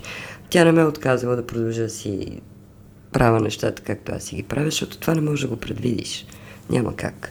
Но като говорим за страх, не е това. Никога не ме е било страх да ходя в такива места. Стремила съм се все пак наистина да съм подготвена, доколкото е възможно. Пак казвам, има неща, за които не можеш да се сетиш. Но имало е не страх, а съм знаела, че ще има много голяма опозиция и ще има хора, които няма да искат определена тема да се появи. И тя не е била създадена в ромска махала, тая тема. Не идва от там. Става е въпрос, примерно, за търговия на горива, даже не за наркотиците толкова, лекарски грешки, злоупотреби на сериозни фактори, държавни. Това са опасните теми.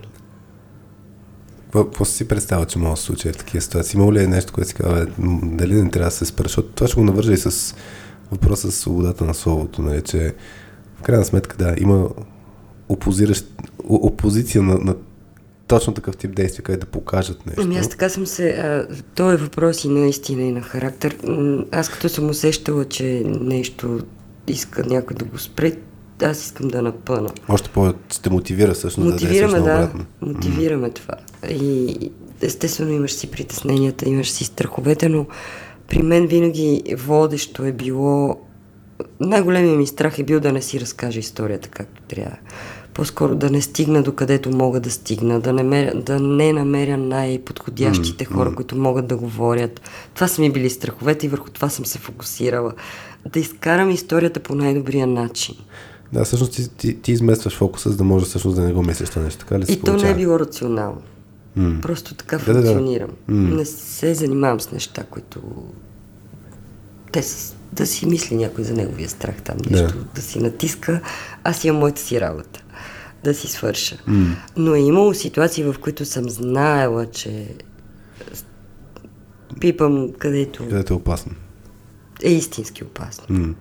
И реално спирала ли си се някъде? Не е нужно тук да даш пример, защото са били истински опасни нещата, но спирала ли си се да провокираш реакция всъщност? Аз не съм се спирала никога да разкажа история, която може да бъде разказана публично. А какво значи това е важно? История, която можеш да докажеш. Сюжет, който можеш да направиш професионално. Защото аз мога да знам много неща. Да ги знам, че са такива, каквито са, но то не е достатъчно. да дойде просто така, бе, ти знаеш, че еди какво си чух, че е направил или разбрах, че има еди каква си схема, ама не мога да я докажа. Това не става за журналистически материал. Да. Става за отправна точка. И ти вече оттам трябва да положиш усилията, това нещо, дето го знаеш като слух или като твърдение, да го потвърдиш или да го отречеш. И да намериш хора, които да го направят история. А не просто ти да си застанеш някъде да го разказваш. Винаги да търсиш всички гледни точки, защото ми е интересно, нали, точно когато някъде, както ти кажеш, примерно, ако знаеш, че нещо е по някакъв начин, и в крайна сметка журналистът би трябвало да се опита точно да стигне до истината, не да си потвърди хипотеза, защото всяко едно нещо, нали, може да бъде разказано по начин, по който... Не, всяко едно нещо може да е вярно, може и да не е вярно. Да. И ти не трябва да предпоставяш, че еди как си спориш. Ще ти дам пример за една грешка, ако искаш, ако имаш време. О, време имаме, особено като кажеш, ще дам пример. За мен това е най-ценното нещо, всъщност. Ще дам пример как не спрях веднъж. Ще ти дам пример за грешна предпоставка. Добре. Различни са нещата, но например, едно от последните неща, които съм правила като разследване, беше за правителствена болница. Получавам сигнал, че ти отиваш на преглед, такъв профилактичен, допълнителен, минаваш някакви кабинети, след това пише в здравната каса, се получава доклад, че ти си влязал по спешност с емболия и тромбоза на долните крайници. И така много пъти. Много хора от много фирми, които имат допълнително здравно осигуряване, това е екстра към пакета, да, минават на допълнителен профилактичен преглед, взимат им се личните данни и след това всичките тия хора през една минута са отчетени като спешни емболия и тромбоза на долните крайници.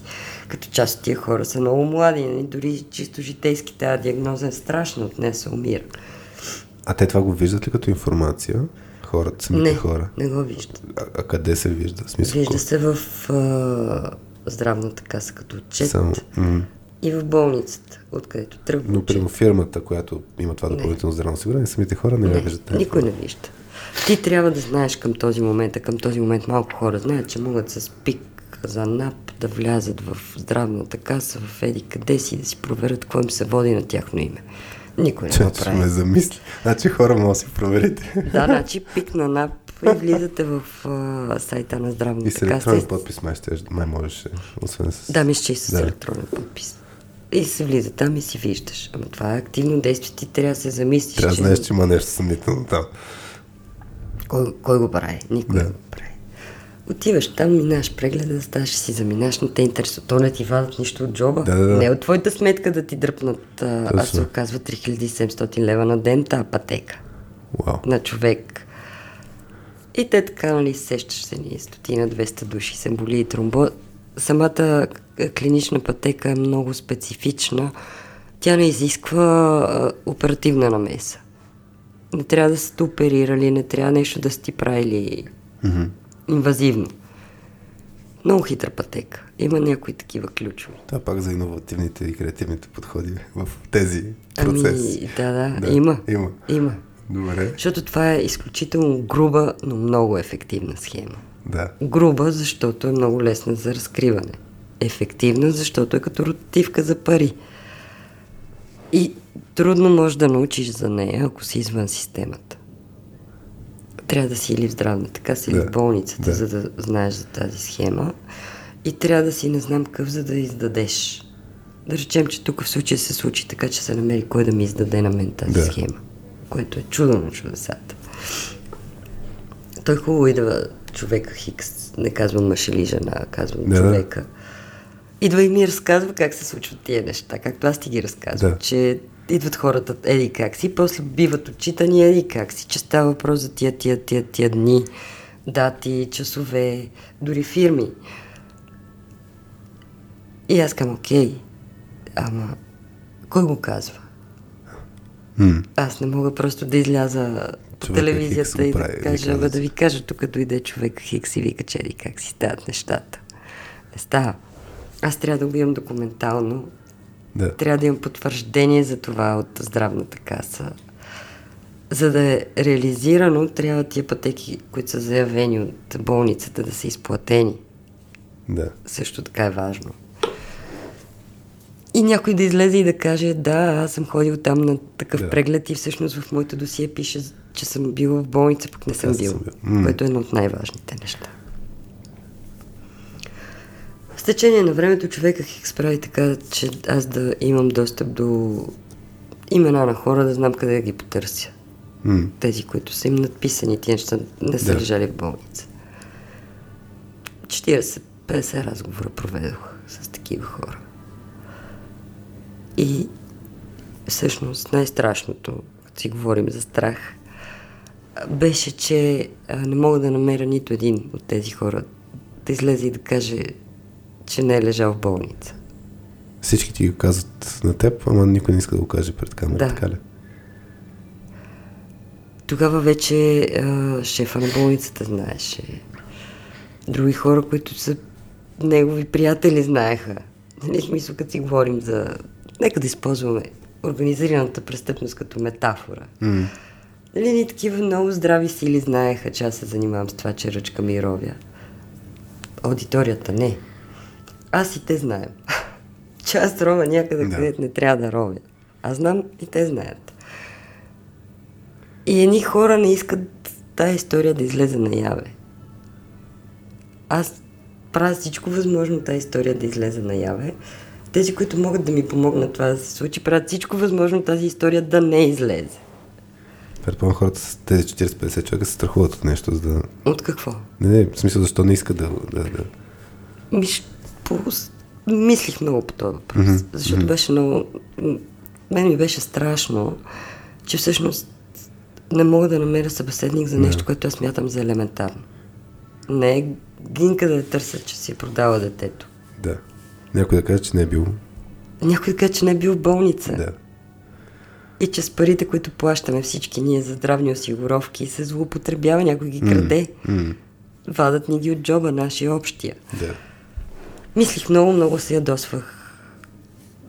Най-много ме беше страх, че ще си загубя въобще генерално смисъл от тая професия. Защото си казвам, окей, щом на тия здрави, прави и добре платени хора не им пука. Че някой техните пари краде. Иначе с големите претенции за гражданско общество. Обаче, когато те трябва да бъдат гражданския глас, казват, нека да е някой друг, че не ми е удобно.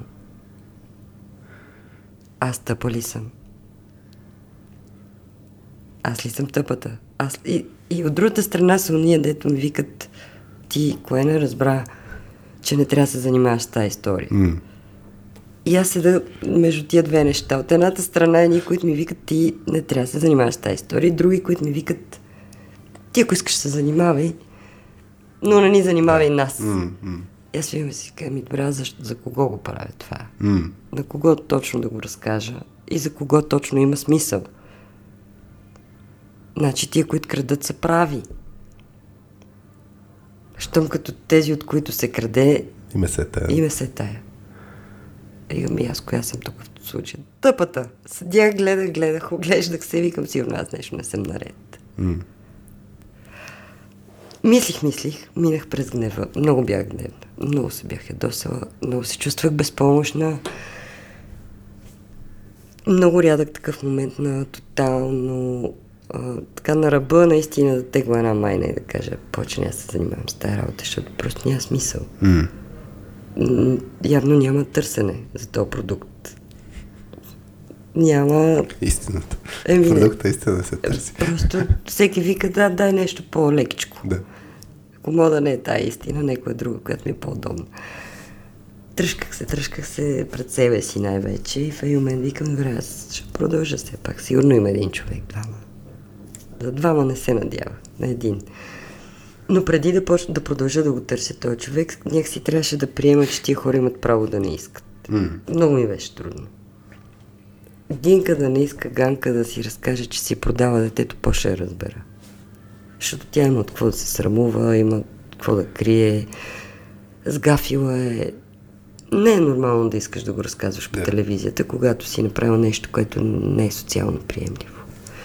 Каквото и да е то. Ама да кажеш, че не си лежал в болница, ми се струва лесно. И затова ми беше много трудно да приема, че тези хора имат право на това. Mm-hmm. Върнах се с парашута, скочих, за да си спомна някои неща, нали, че имат право и те хората на своите страхове. И си дадох сметка, че толкова много хора са били отстранени за какви ли не неща. Видели са публични екзекуции напоследък, метафорично казано.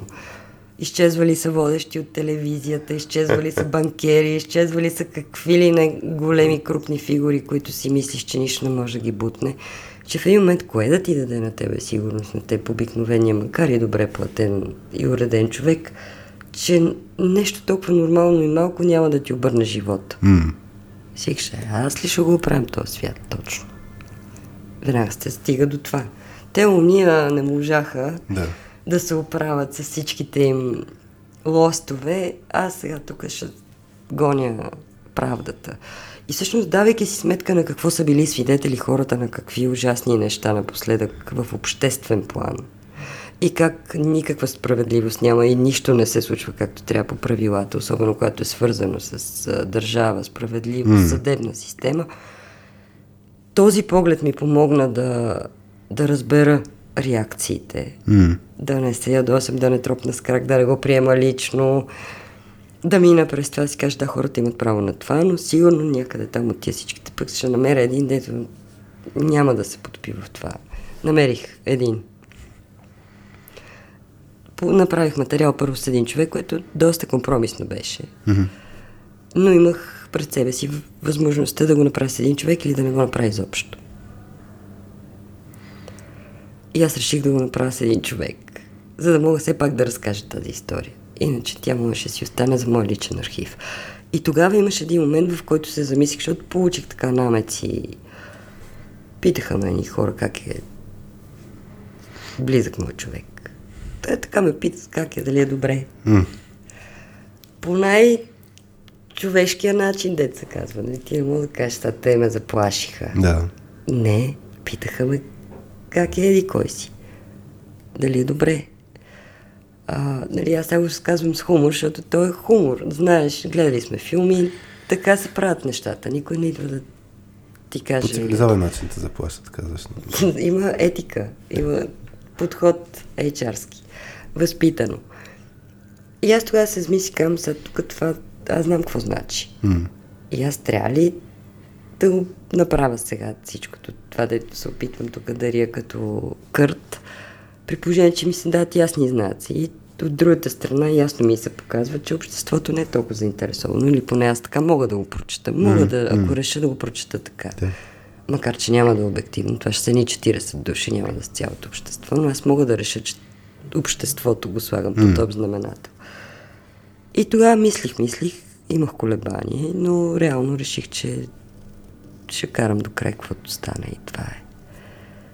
Но това е една от сериозните ситуации. Не е по махалите, не е дори и с организирани престъпни групи, независимо с какво са се занимавали, не ме е било страх.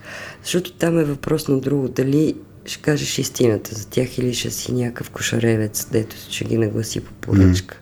Аз никога не съм работила по поръчка, никога не съм правила нещо в услуга на едни или на други. Никога не са ми подавали от полицията или от прокуратурата папки, за да нагласа едни или други. И на мен това ми е дало сигурност, че този въпрос някакси на мъжка дума. Нали?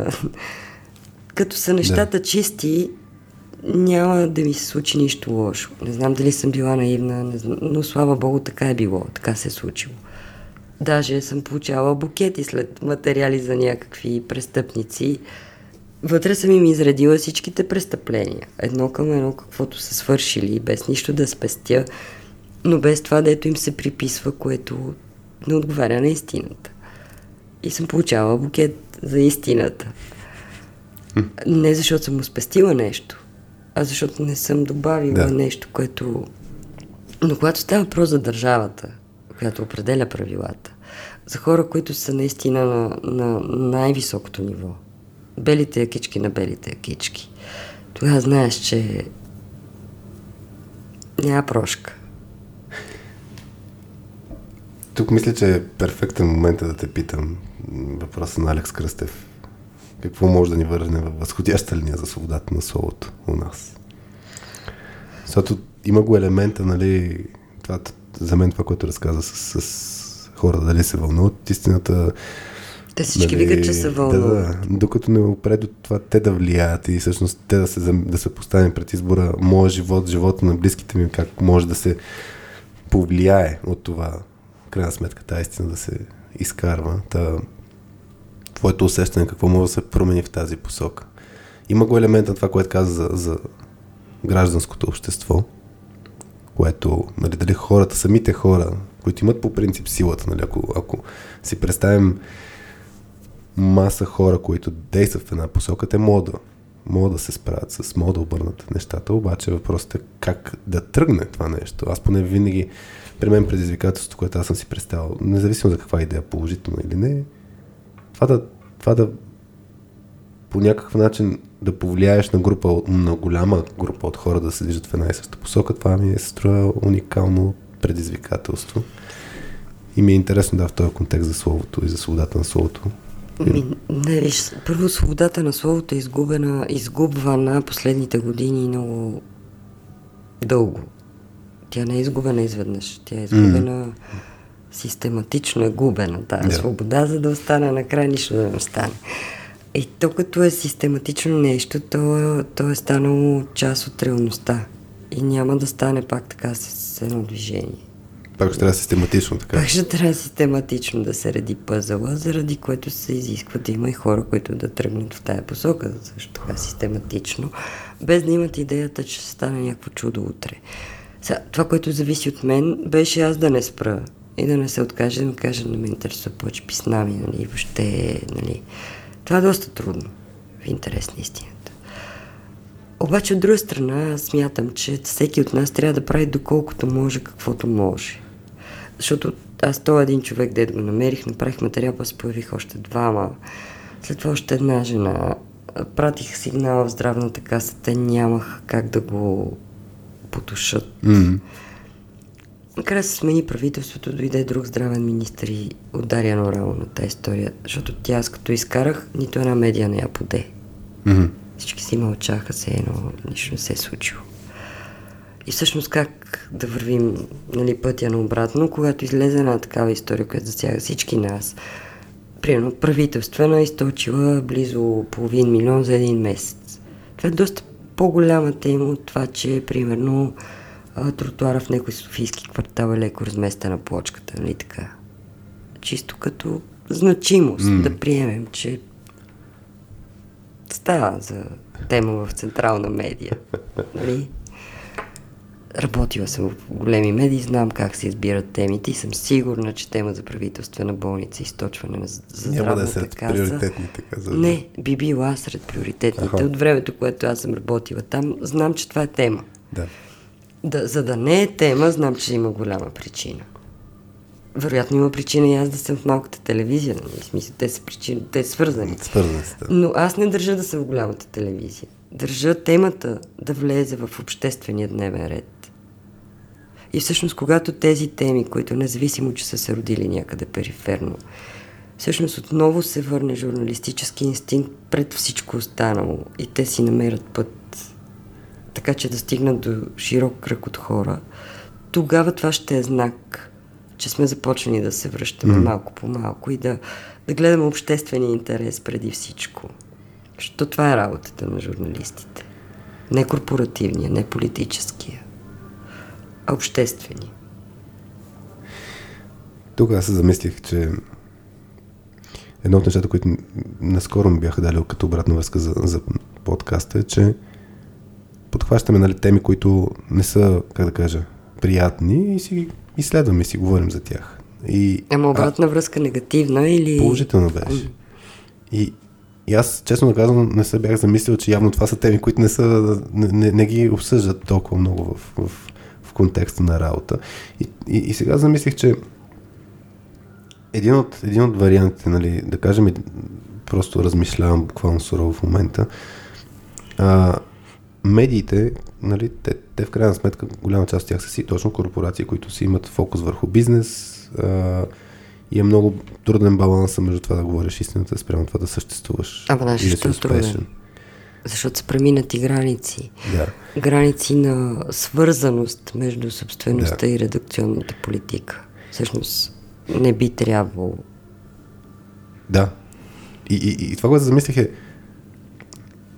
в момента, да кажем, че все още не сме чак толкова ограничени свобода на словото, нали, всеки да може да се изкаже публично. Примерно, ето, малко пуснем подкаста. Нали, сега, ако направим някаква тема, която не е толкова лицеприятна, може и да има някакви последствия и за този подкаст да не е чак толкова лицеприятен, но все пак се зачудих дали чисто технологично, чисто във времената, в които живеем, където все пак няма такова, поне аз не мисля, че има такова ограничение в интернет пространството все още в България, дали това няма да може да се използва като инструмент. То се използва. По положителен смисъл. То се използва, аз това казвам положително, защото всъщност нито тази история, за която ти разказах, да, нито това интервю, за което ти разказах преди малко с кандидат-президента, те нямаше изобщо да станат известни, пък те станаха известни. Mm-hmm. Ако не беше интернет. Да. Всъщност, слава Богу, наистина има такива партизански начини, mm-hmm, изненадващи за здравите сили, че нещо вече в тия технологични времена, ако е историята, ще си намери път. Mm-hmm. Може да е по-трудно, може да отнеме малко повече време, но ще си намери път. Защото има по-малко наброй препятствия, чисто да те е фулиш. Не, голямото препятствие в как да стигнеш до по-голяма аудитория, mm-hmm, в това много задръстено пространство от всякаква информация. Да. Разбираш, защото всъщност свободата на словото не е да имаш какво, да можеш да кажеш каквото искаш да кажеш. Това е манипулативното тълкование на свободата, mm-hmm, на словото. И примерно Бойко Борисов много обича да го дава за пример. Като го обвиняват, че той е повлиял много на това свободата на словото да е на дъно, той казва, не е верно, всеки може да си каже всичко насекъде, казва той. И то така на първо четене звучи логично. Обаче всъщност свободата на словото е свързано с влияние. Да. Не всеки да може да си каже всичко насекъде, както казва той, а да можеш да кажеш критични неща за властта и те да бъдат чути. Тоест да ги кажеш на достатъчно голяма аудитория, да, от достатъчно голяма платформа. Да. Защото иначе да, всеки. Може да си говори самичък в самичък вкъщи в дома, може да си говориш колкото си искаш, никой не ми пречиш, говори ми, не ми пречиш положението. Така че всъщност да, липсата на критичност в големите платформи е доказателство за липса на свобода на словото. Да, разбирам. Ами да, тук освен... Тук е интересно, нали, какво всеки може да направи самостоятелно. Това. Аз дори в момента се замислих. Спомням си, имахме един епизод на Радиоточката, където, нали, в края, както ти бях казал, че имаме преход, нали, всеки си каже на кой на каква вълна. И тогава беше мисля, че покрай първите от серията избори. И си говорихме малко за политика. И, нали, това наскоро и с Алекс Кръстев, който беше задал въпроса за възходящата линия на свободата на словото, с него записахме за как да се използва LinkedIn като инструмент. И си говорихме пак, нали, ако зачекнеш някаква тема, която, примерно, политическа, ако е някаква, нали, не толкова популярна, нали, като мнения, и изведнъж не се получава толкова хубавия дебат, диалог, сякаш, нали, пак на повърхността не хващаме истинските теми. И, нали, тук според мен едно от нещата, които всеки един от нас може да прави, най-малкото в своя си кръг и там, където има някакво влияние, да показва, да говоря за тези теми. Поне аз това се спорзвам. Ама ти знаеш, че хората обичат да се капсулират в своите си капсулки, да си живеят. Така е, да. Всеки си обича собствения балон, който му дава измамното усещане, че докато е в балона, всичко е наред. А всъщност ние колкото по-се фрагментираме като общество, колкото на по-малки балончета се разделяме, ние накрая ще се превърнем в пяна и нищо друго. В смисъл, тия балони трябва да се пукат, хората трябва да говорят помежду си, както на ниво екип си представи, да. Не може да се разберем. Камо ли на различни общности, това ни прави толкова лесни мишени, толкова... Разделяй водай, хубавия принцип за управление. Лесни за всичко възможно, което може да ни се случи, че няма накъде. И всъщност толкова много информация в интернет е объркващо. Разбиването на авторитетите като медиите също така. В смисъл това, че обществата, хората вече не вярват в медиите, също е много вредно. Защото в момента, в който сложиш под общ знаменател всички медии, всички журналисти, всички власти, това е врата в полето, отваряш за всякакви злоупотреби. За всякакви харизматици. Добре. И за всякакви, които ти казват това, което искаш да чуеш. Директно те питам, да го обърна по-практично. Да кажем, ако ще чета някакви неща в интернет, защото говорим за свобода на словото и в крайна сметка всеки си формира мнението на базата и на информацията, която попива, дали от обкръжението си, дали от медии и така нататък. Сега, примерно, аз мога да ти кажа, телевизия не съм гледал от, не знам, 10-15 години. Това е нещо, което съм решил, че няма да го правя. Обаче това не означава, че не консумирам медии. Консумирам медии всеки ден. И сега въпросът е, кои са медиите, които, онлайн медии, да кажем, които все още, в този момент на запис, записваме на 18 октомври, да се чувствам спокоен, че мога да разгледам тая гледна точка от тях, защото в крайна сметка всички медии са някакъв мегафон на някаква позиция, някаква гледна точка. Дали? И дали дават всички гледни точки, това е едно на ръка, но въпросът е, че... Всички е много трудно, да. Знаеш, те всички е като нищо. Точно така. И въпросът е такива, които да се чувствам спокоен, предстоят пак избори и така нататък. Така че човек да може спокойно да консумира това съдържание и да си има свободата да си формира мнение на базата на това съдържание, но поне разчита, че е минал адекватния филтър на да не е да не е манипулирано това като информация. Ами виждате, това е много труден отговор. Сигурен съм, но... И ще ти кажа защо. Да. Защото аз съм виждала фалшиви новини в авторитетни медии. Mm-hmm. Или спестени новини. Коя ги видиш? В пак авторитетни медии, които примерно бихме чели. Но балоните се пукат по такъв начин. Ами балоните се пукат, когато не кажеш, когато не даваш по едно око на съседния балон. И не си застанал от позицията на аз чета това и това, да не ги изброявам сам и са ме бати готини и знам всичко. Така. А да фърлиш едно око и ухо на това, което чете баба Пена на село, примерно. Или някакви други хора. Но ще стигнеш до момента, че ще видиш на баба Пена това, което чете, ще видиш, че може да не си съгласен с това, което чете тя. Ама пак да не си сигурен, на кое да повярвам? Мисля, точно защото ти каза, хората не вярват на медиите и това е опасно. Факт е, аз в момента най-вероятно ще трябва да... Аз като отворя някакъв уебсайт, където има новини, нали, няма и аз да кажа, аз съм с едно на това, колко е believable, идва на английски, ама колко е достоверно. Да, колко е достоверно, да. Всъщност аз, когато правя медийни обучения, защото това правя от време на време, и то с хора 55+, които в интернет не са се родили, да речем така, които са застрашени от измами в интернет, всякакви злоупотреби онлайн, плюс конспиративните теории, всички фалшиви новини, към които те чисто поколенчески имат по-малка критичност. Да. И на тях им казвам, че това, което най-много им хареса, към него да бъдат най-с голямо съмнение. Това, което най-им пасне на вярването, но така им лепне се едно, те са го измислили. Е тогава да фърлят едно око отстрани. Тоест тук съветът ти да можеш да видиш различните гледни точки. Да бъдеш най-съмняващ се, когато изведнъж на тъпсия ти се поднесе точно това, което ти пасва на твоето вярване. Обаче така го правим трудно за хората, защото това изисква по-голямо усилие. Няма лесно. Просто няма лесно. Лесното измама. Както и на тях им казвам, ако нещо е много хубаво, дошъл принца на бял кон, вдовец, американец, генерал, както във Фейсбук има и такива измами. Винаги е генерал, винаги от Америка, винаги е много богат. Точно от теб се интересува, но тук има една дребна подробност, трябва да пратиш едни пари. Нали? Винаги им казвам, няма лесно. Принца не съществува, големия телевизор за награда не съществува. Нищо, дето блести не се яде. Трудно е, сори.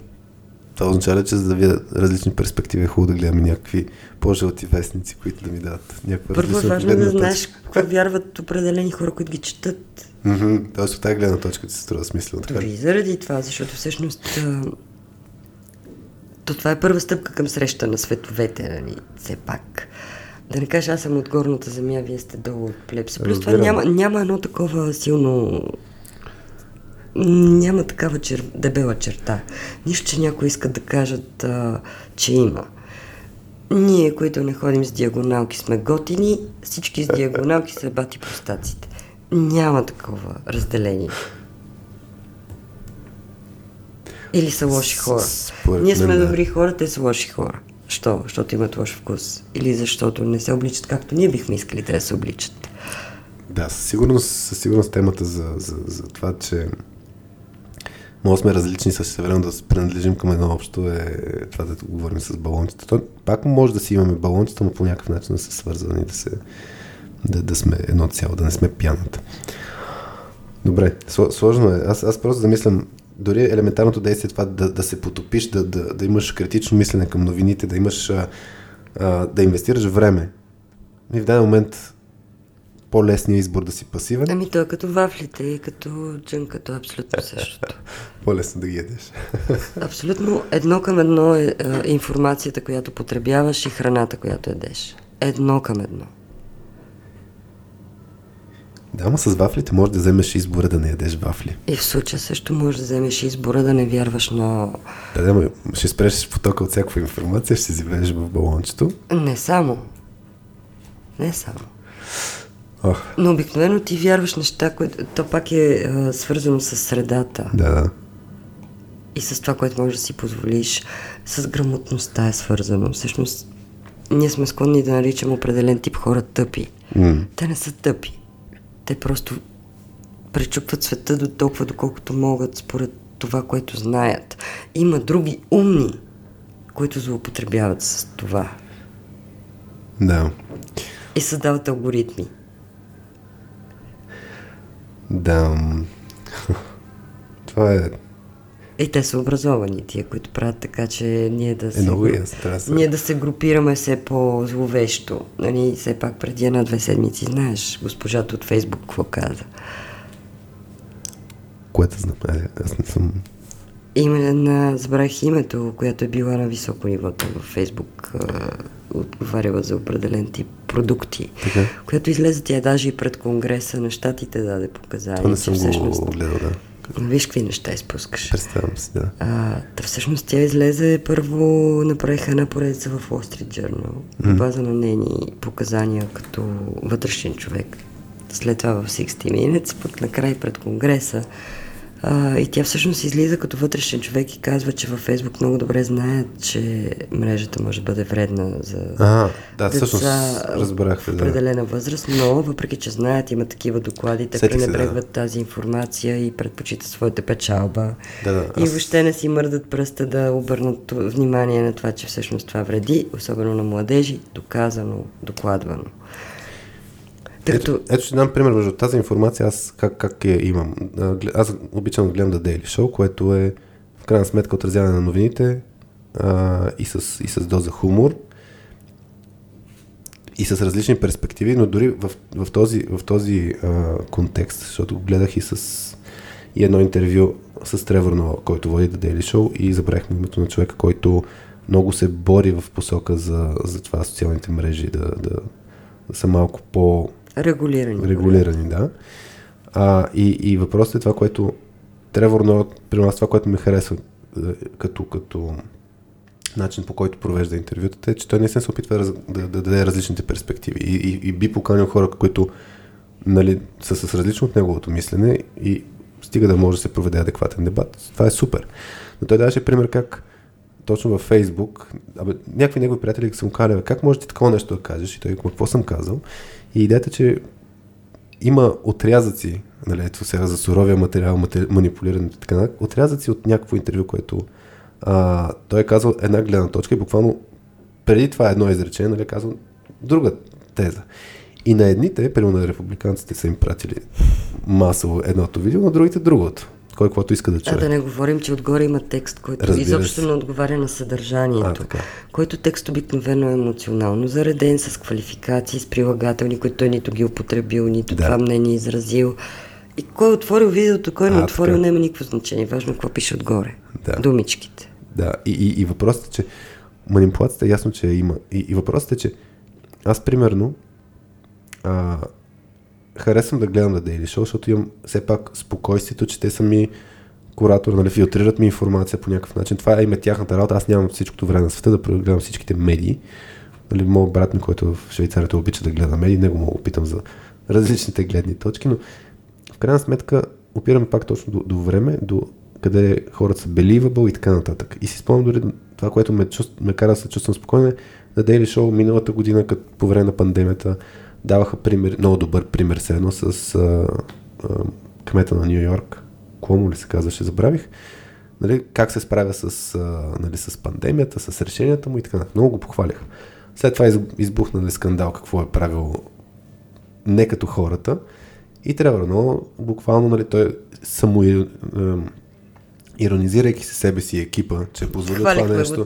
Точно, буквално е, нали, хвалихме го, пък вижте какво се случи. Но въпросът е, че са спокойни да си кажат, хора, омазахме тук, нали, отразихме нещо, което явно не сме го отразили в пълнота. Ако има такова нещо в България, такъв формат и подход, ще ти кажа, да не го изпуснеш. Точно това ми е. Сега не си изпуснал нищо. Няма формат, точно това е, че няма място, където да се чувстваш спокоен, че да, аз нямам проблем хората пак да имат грешка, нали, да не отразят всичко, но да са направили всичко по силите си в този контекст, който е.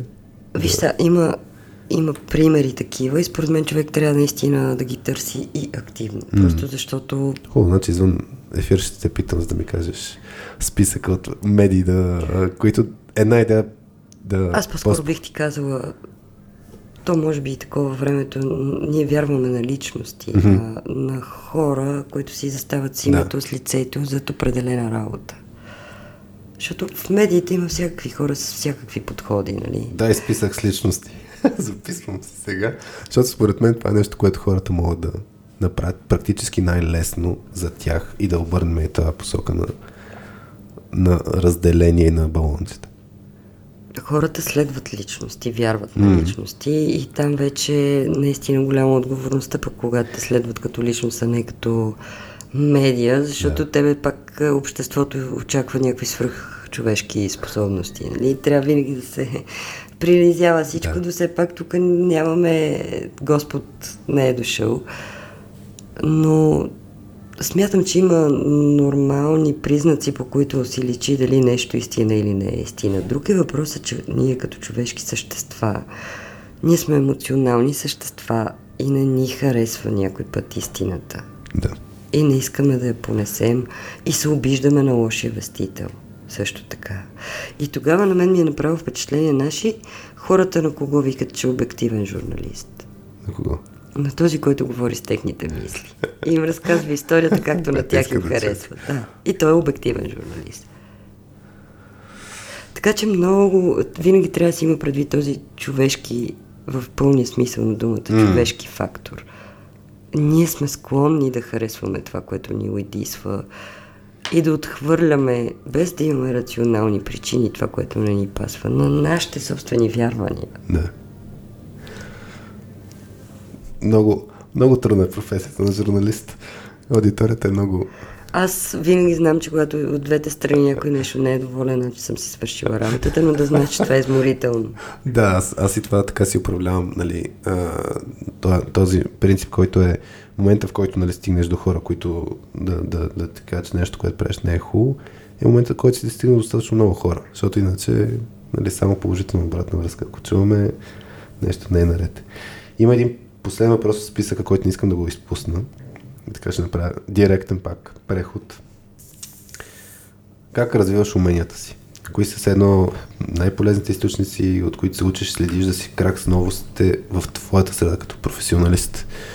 Дали, ти каза, че си чиракувала 30 години, но въпросът е, че това чиракуване и практиката на опита по някакъв начин, предполагам, си го подкрепяш и с вливане на мисли, опит и знания от другаде.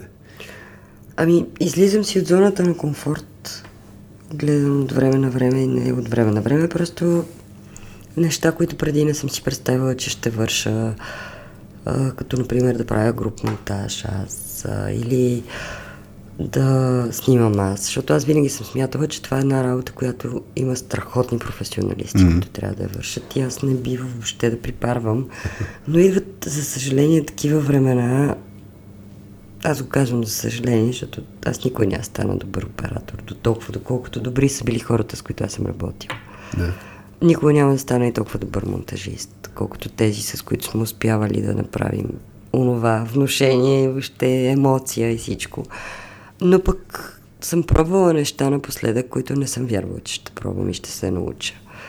Чисто технологично имам предвид. Влизаш в ролите в този целият процес, които не са ти били твои. Чисто технологично съм пипала навсякъде вече. Без претенция за... Първо, абсолютно е важно човек да си остави перфекционизма някъде, ако иска да се развива. Наистина. Интересното, че Митко Иванов, който е задал въпроса, с него имахме епизод, който беше борбата с перфекционизма, защото той се е много... Адовете е тая борба. И в момента обаче, в който приемеш, че нищо няма да е перфектно, такова облегчение.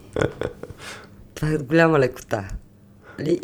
Но това е много трудно. Така се управлява и онзи поглед на инструктора, според мен, нали, ако знаеш, че няма да е перфектно. Та всъщност, първото, което трябва да приемеш за себе си, за да се развиваш, е, че ще опитваш нови неща и няма да ги правиш супер. Но ще ги опитваш. И по-добре да ги опиташ и да го направиш, отколкото да си седиш да виж, не, аз съм old school, аз съм друго поколение... окей, ти си друго поколение. Това е очевидно. В смисъл, това няма как някой да го пропусне, нали, че си друго поколение, но все пак имаш още няколко години да буташ. Пробвай да видиш. Да. Деца вика, от уважение към възрастта ти няма да обидат, че не го правиш. Нали?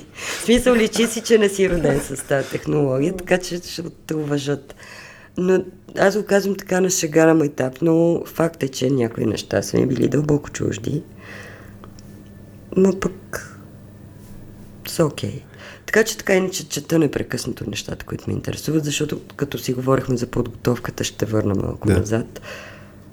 Не може за един ден да се подготвиш с целия бекграунд на тази земя. Така че във всяка професия има натрупване, което е на ежедневна база. Има неща, които ти всеки ден трябва да ги правиш. Има ли, тук да те питам директно, ако някой се вълнува да прочете нещо, от гледна точка на нещата, темите, които разгледахме до момента, дали как да, чисто като умение, как да задаваш въпроси, как да слушаш активно, как, как да пресееш коя история. Да дойде в майсторския клас. Другия път. Добре. Значи... В интерес на истината не се шегувам, не е такава самоцелна реклама. То няма и на какво, защото то сега го няма. Той докато излезе епизода може и може да се появи в следващата версия. Там правим точно това, всъщност. Това си говорим с хората, че то не е номера ние да ги научим просто какво е хубав кадър. А какво означава този кадър? И защо изобщо трябва да го има? И преди кадъра историята, и какво значи история, и как да стигнеш до нея, т.е. точно задаване на въпроси, герои, образи, как да стигаш до тях и така нататък. Това е нещо, което всеки един от нас като професионалист в неговия си ресор, така да се каже, си предава опита, така че сигурно има книги много, но всеки трябва да си го усети за себе си, пак единственото, което е задължително, наистина да ти е интересно отсреща. Човека, който ти говори, нещо, с което той се занимава, не да му имитираш интерес, защото личи, а наистина да ти е интересно и да не се притесняваш да покажеш, че не разбираш. Всъщност това е нещо много ключово, защото хората винаги имат нужда да изглеждат много умни. И отсреща, независимо какво им говорят, те да кимат и после как ще го разкажеш това на аудитория голяма, ако ти не си го разбрал. Или, примерно, ако е нещо много сложно, всеки си има специфика на работата. И човекът ти разказва със специфичната му терминология. Ти трябва като журналист да я преведеш на по-прост език. Първо за себе си, после за аудиторията. Ако му кимаш, защото си много умен и не искаш да изглеждаш глупав, ти след това не можеш да го разкажеш добре. Значи тук пак принципа на любопитството. Мисля от това, което ми описаш, защото това да кажеш, че аз не разбрах, нали да разкажеш. Ама да не се страхуваш да кажеш, че не разбираш, защото най-естественото нещо на света е да не разбираш. Така е. Аз така имах, дали ти казах за този в НАСА, който работи българина. Аз говорих 2 часа с него. Човек, 2 часа, защото много исках да разбера точно какво работи той, какво прави. Да. Първо, за да го разкажа после. И второ, просто исках да стигна до този човек. То наистина беше среща на 2 свята. Той от космоса, аз съм една от плоската земя. И ние трябваше да се срещнем някъде. И после хора, които работят в НАСА, и ако ти слушат, примерно, твоето представяне, най-вероятно, навързвам го тук с на кого говориш. Нали, ти просто най-вероятно не говориш на хора като него. Нали, не ти е целта да говориш на хора, които ги разбират тези. Той беше доволен от материала, който излезе накрая. Да. Това е важно. Да, то е важно, но интересното е, защото аз съм гледал на такива технологични репортажи, където нали, знам за какво става дума и гледам точно желанието да се стигне до масата хора, нали, да могат те да го разберат. И е забавно, като виждаш нали, и метафорите, които се използват и начина, по който се разказва. Нали, то трябва да се опрости, защото иначе не може да използваш. Не, то иначе няма значение. Да. Защото ти нещо, като не го разбереш, ти няма да му разбереш и стойността. Точно, ти няма да разбереш, че то е важно, като просто не го разбереш. Да. Така че то трябва да ти бъде сведено в някаква такава, нали, това си говорихме, човек може да разбере, колкото може да разбере. Все пак трябва да бъде сведено до някаква средно статистическа. Трябва да се преведе, точно така. Да. Всичките тия специфики. Но някой път отнема дълго време. Да. Значи търпение, любопитство и това да си мълчим. Мисля, че това бяха някои от принципите, които си говорихме днес. Аз ти предлагам да направим преход към завършване. Има ли нещо, което да... Дали, обикновено задам въпрос на каква вълна си, на каква частота си. Има ли някакво нещо, което да искаш да споделиш за майсторския клас? Си говорихме, че когато... Тоест в момента няма го в момента като активност. В момента го правите, но вече... следващи версии, ако има, хората могат да следят. Хората, които слушат подкаста, мисля, че са достатъчно активни в LinkedIn. Ти си достатъчно активна според мен за такъв тип неща, като има новини, могат да следят. Ако има нова версия, има ли нещо, което да в момента си на тази вълна? Нещо, което да искаш да споделиш? Направи ми впечатление, че съм ти казала, че ще ти разкажа за една история, в която съм допуснала грешка. Добре. И ако някой слуша внимателно, ще каже, ето тя не разказа, там каза за грешката. Преди да разкажеш, да вмъкна, защото нещо се получи някаква традиция да казваме хората, ако ни слушат, в момента сигурно са минали към 3 часа. Стига де. Ами, след като пуснах 1 час, преди това не си спомням колко беше, може където ни слушате да оставите един коментар с някакво емоджи. Сега се зачудих кое да е тематично. Не знам, с разследваща журналистика лупичката ми се навързва директно като някаква асоциация. Ти ако се сещаш за някакво нещо, което да може да оставят като коментар. Видях, че хората почнаха да го правят, беше съвсем случайно, но като обратна връзка да знаем, че са стигнали на 3-я час, са ни слушали активно, ми се стори много готин. Лесен подход. Има ли някаква нещо, което може хората да изразят като символ, тематично за нашия разговор? Лупичка на нещо, което аз сетих, ама ако сещаш нещо друго, може да им даде нещо. Това, което на тях им хрумне, защото ние сега какво да им казваме. Знаеш колко да... те споделят само лупички после. Ти представяш си ми хубаво, лупичка, моя лампичка. Лампичка. То свет като лампи. Добре, значи или лупа, или лампа, може да коментирате. Всъщност разследващата журналистика идеята е да освети нещо, дето някой искал да го скрие. Някой... Лупа плюс лампа плюс лампа плюс истина. Не знам как се визуализира истина с емоджи. Така че ще се радваме всякаква обратна връзка. Сега преди Мира да разкаже историята, където е грешила, така като кулминация. Тя не е баш за край, обаче аз се чувствам дължен да я разкажа, защото казах, че ще я разкажа и отворихме една голяма скоба. Това е типично в този подкаст. Значи, скоби отваряме, завиваме, задълбаваме. То като ти дадат време и то па се разпиштолиш. И друго е да си знаеш, че си имаш малко. Да. Историята вкратце ще разкажа, но всъщност става дума за това, че колкото и да си подготвен и пак е свързано с нашите собствени представи и за това какво докъде можем да понесем. Дори да си големия професионалист и да слагаш граници и така нататък, винаги можеш да сбъркаш.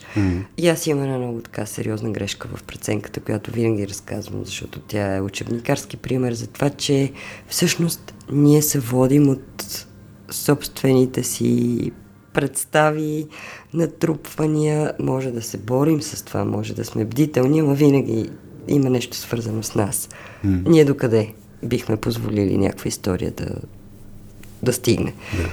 Също става въпрос за ни млади хора, момиче, които обявиха преди години, че търсят майка си и баща си, че са безследно изчезнали, с една така доста литературна история. Тази история стигна до мен през един техен роднина, който работеше в телевизията. Аз се видях с тях. Всичко, което те разказваха, беше анти всичката житейска логика. Отдалече си личеше, че не е вярно, че нещо друго се е случило, не е това, което те разказват. Момичето беше на 18, момчето някъде около 30 годишен.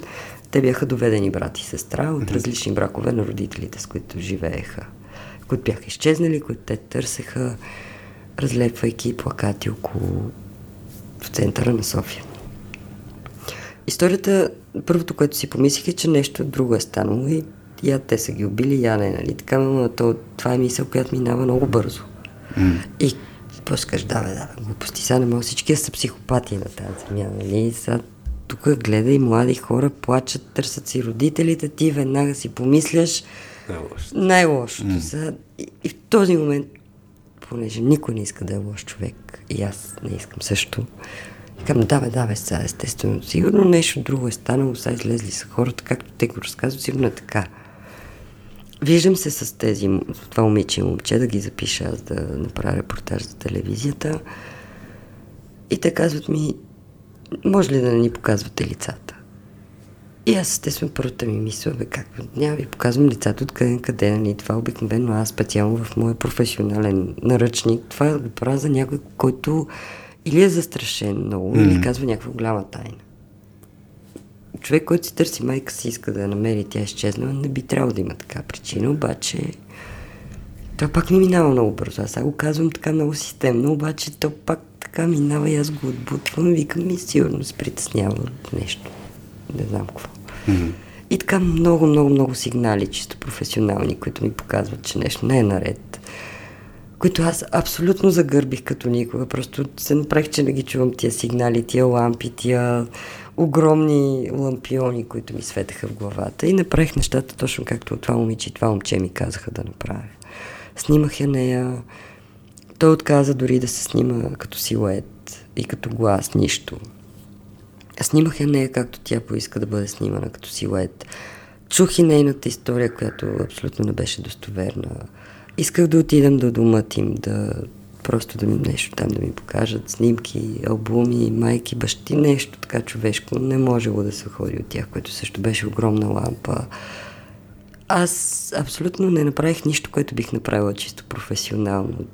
Нито едно нещо. Всичко, което те ми казаха да направя, аз направих. Даже пуснах една сълза на историята на момичето, как чакало майка си да ходи да й купи обувки за бала.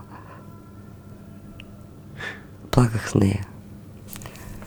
2 седмици по-късно се оказа, според полицията и прокуратурата, че те са убили майка си и баща си и са ги разхвърляли на съставни части из Гложенския Балкан. Не ми се искаше да са убили майка си и баща си. И всъщност за това... Мислейки си така назад, какво те е накарал да игнорираш тези лампи, защото си говорихме за това, че човек не иска да някой път да види истината, да чуе истината.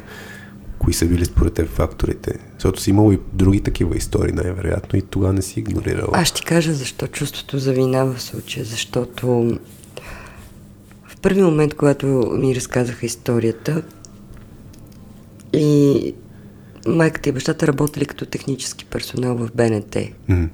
Такива незначителни длъжности. И момичето обаче версията беше, че бащата правил някакво разследване, заради което може би са го отвлекли, убили и така нататък. И всъщност аз се почувствах виновна, че си помислих, че това са глупости. Свикаме, сад, защото си високомерно. Чувството за вина ме накара да се тръпна назад. Да не би да съм високомерна, аз да си мисля, че най-вероятно този човек нищо не е направил.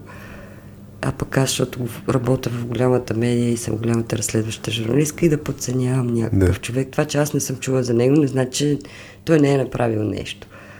И се почувствах виновна нещо, да не би да егото ми да е по-голямо. Тоест да си управляваш егото, си игнорирала Първо това. И второ, момичето беше така грозновато, нали, също. Такова дебеличко момиче, не е много красиво. И всъщност пак си викам, аз сигурно не вярвам, защото може би не я харесвам, mm-hmm. защото не е симпатична. Може би ако беше рус с сини очи, щях по-нали да... И за да не се почувствам лоша, че подценявам на хората несъществуващите плюсове, аз всъщност дадох абсолютен кредит на нещо, на което не трябваше. За да не бида да... Да, това е много интересно как на цялото си говорихме колко е опасно да предполагаме. И ето тя ме изманипулира. И случая обратната ситуация... Ти понеже ме пита в началото дали са ме изманипулирали. Ето тук, тази манипулация. И тя ме изманипулирала, аз го позволих. Да. За да не се почувствам лоша. Защото си имало предположение. Това е много, много, много интересно. Нали, човек, когато в даден момент осъзнае какви неща, нали, са едно действа на база на вътрешни предупреждения, то в крайна сметка и на базата на предишен опит. Нали, ти имаш такъв тип, както каза ти, от наръчника ти за журналист. Това са ти сигнали и те карат да мислиш някаква посока. И за да управляваш тези предупреждения може да е интересен пример за това, докъде може да те спре, да провериш. Просто никой не иска да се чувства лош. И това е голяма спирачка за много неща. И като си говорихме и за менеджмент, и за всичко. Да. Никой не иска да се чувства лош. И на каква вълна съм сега? Да обобщим. Всъщност, журналистическа вълна. Но естествено, както си говорихме как се развивам, как не се развивам, занимавам се и с други неща, както вече стана дума, и съм абсолютно отворена като никога до сега за най-различни експерименти, проекти, споделяне на опит под най-различни форми, за което ти благодаря и на теб, че ме покани да си говорим. И аз ти благодаря, че искрено се надявам хората да си вземат нещо. Дали е интересно, дали е полезно, дали е нещо, което ще приложат, да си вземат нещо, да се замислят за нещо. В крайна сметка, целта на подкаста е не толкова да даде готови решения, колкото да провокира въпроси. Аз съм на среща за всякакви спорове, нося бой. Така че... И вече не си с инструкторския поглед, така ли? Тоест, като влезем в дебат, няма... О, не, напротив. Изкарвам... Въпросът е да може да ми издържат на темпото, все пак. Но са добре дошли всички спаринг партньори. Ако този епизод не излезе на живо, значи аз не съм оцелял. Горкан. Да. Ами добре, мисля, че можем да затворим епизода. Имам традиционно тук един басов глас. Много ще се радваме, ако нещо ви е направило впечатление от епизода, момент ли ще нещо, което да ни дадете обратна връзка на това, което почнем да казваме, че наистина ние не сме толкова активно слушателя на нашите си епизоди, така че не можем да ловим толкова лесно отстрани, кои са били ключови за вас моменти, така че много ще се радваме да кажете, ей тук на втория час историята за еди какво си беше много, много любопитна, защото по този начин всъщност може да изкараме и отделни откъси, които достигнат до повече хора, както си говорихме днес с Мира, всъщност това е нещо, което на моменти е много ценно, нали, да стигнеш до повече хора с някакви послания, истории и полезна информация. Да нагласям си аз басовия глас с микрофоните на лаунчи. Вие бяхте с Радиоточка 2. Без мама Васи Гошева, с мен Хари и днес с Миролюба Бенатова и си говорихме за много неща от разследваща журналистика, за това как да слушаме, как да не говорим, как да не предполагаме и какво ли още не. Благодаря, че бяхте с нас. Чао! Чао!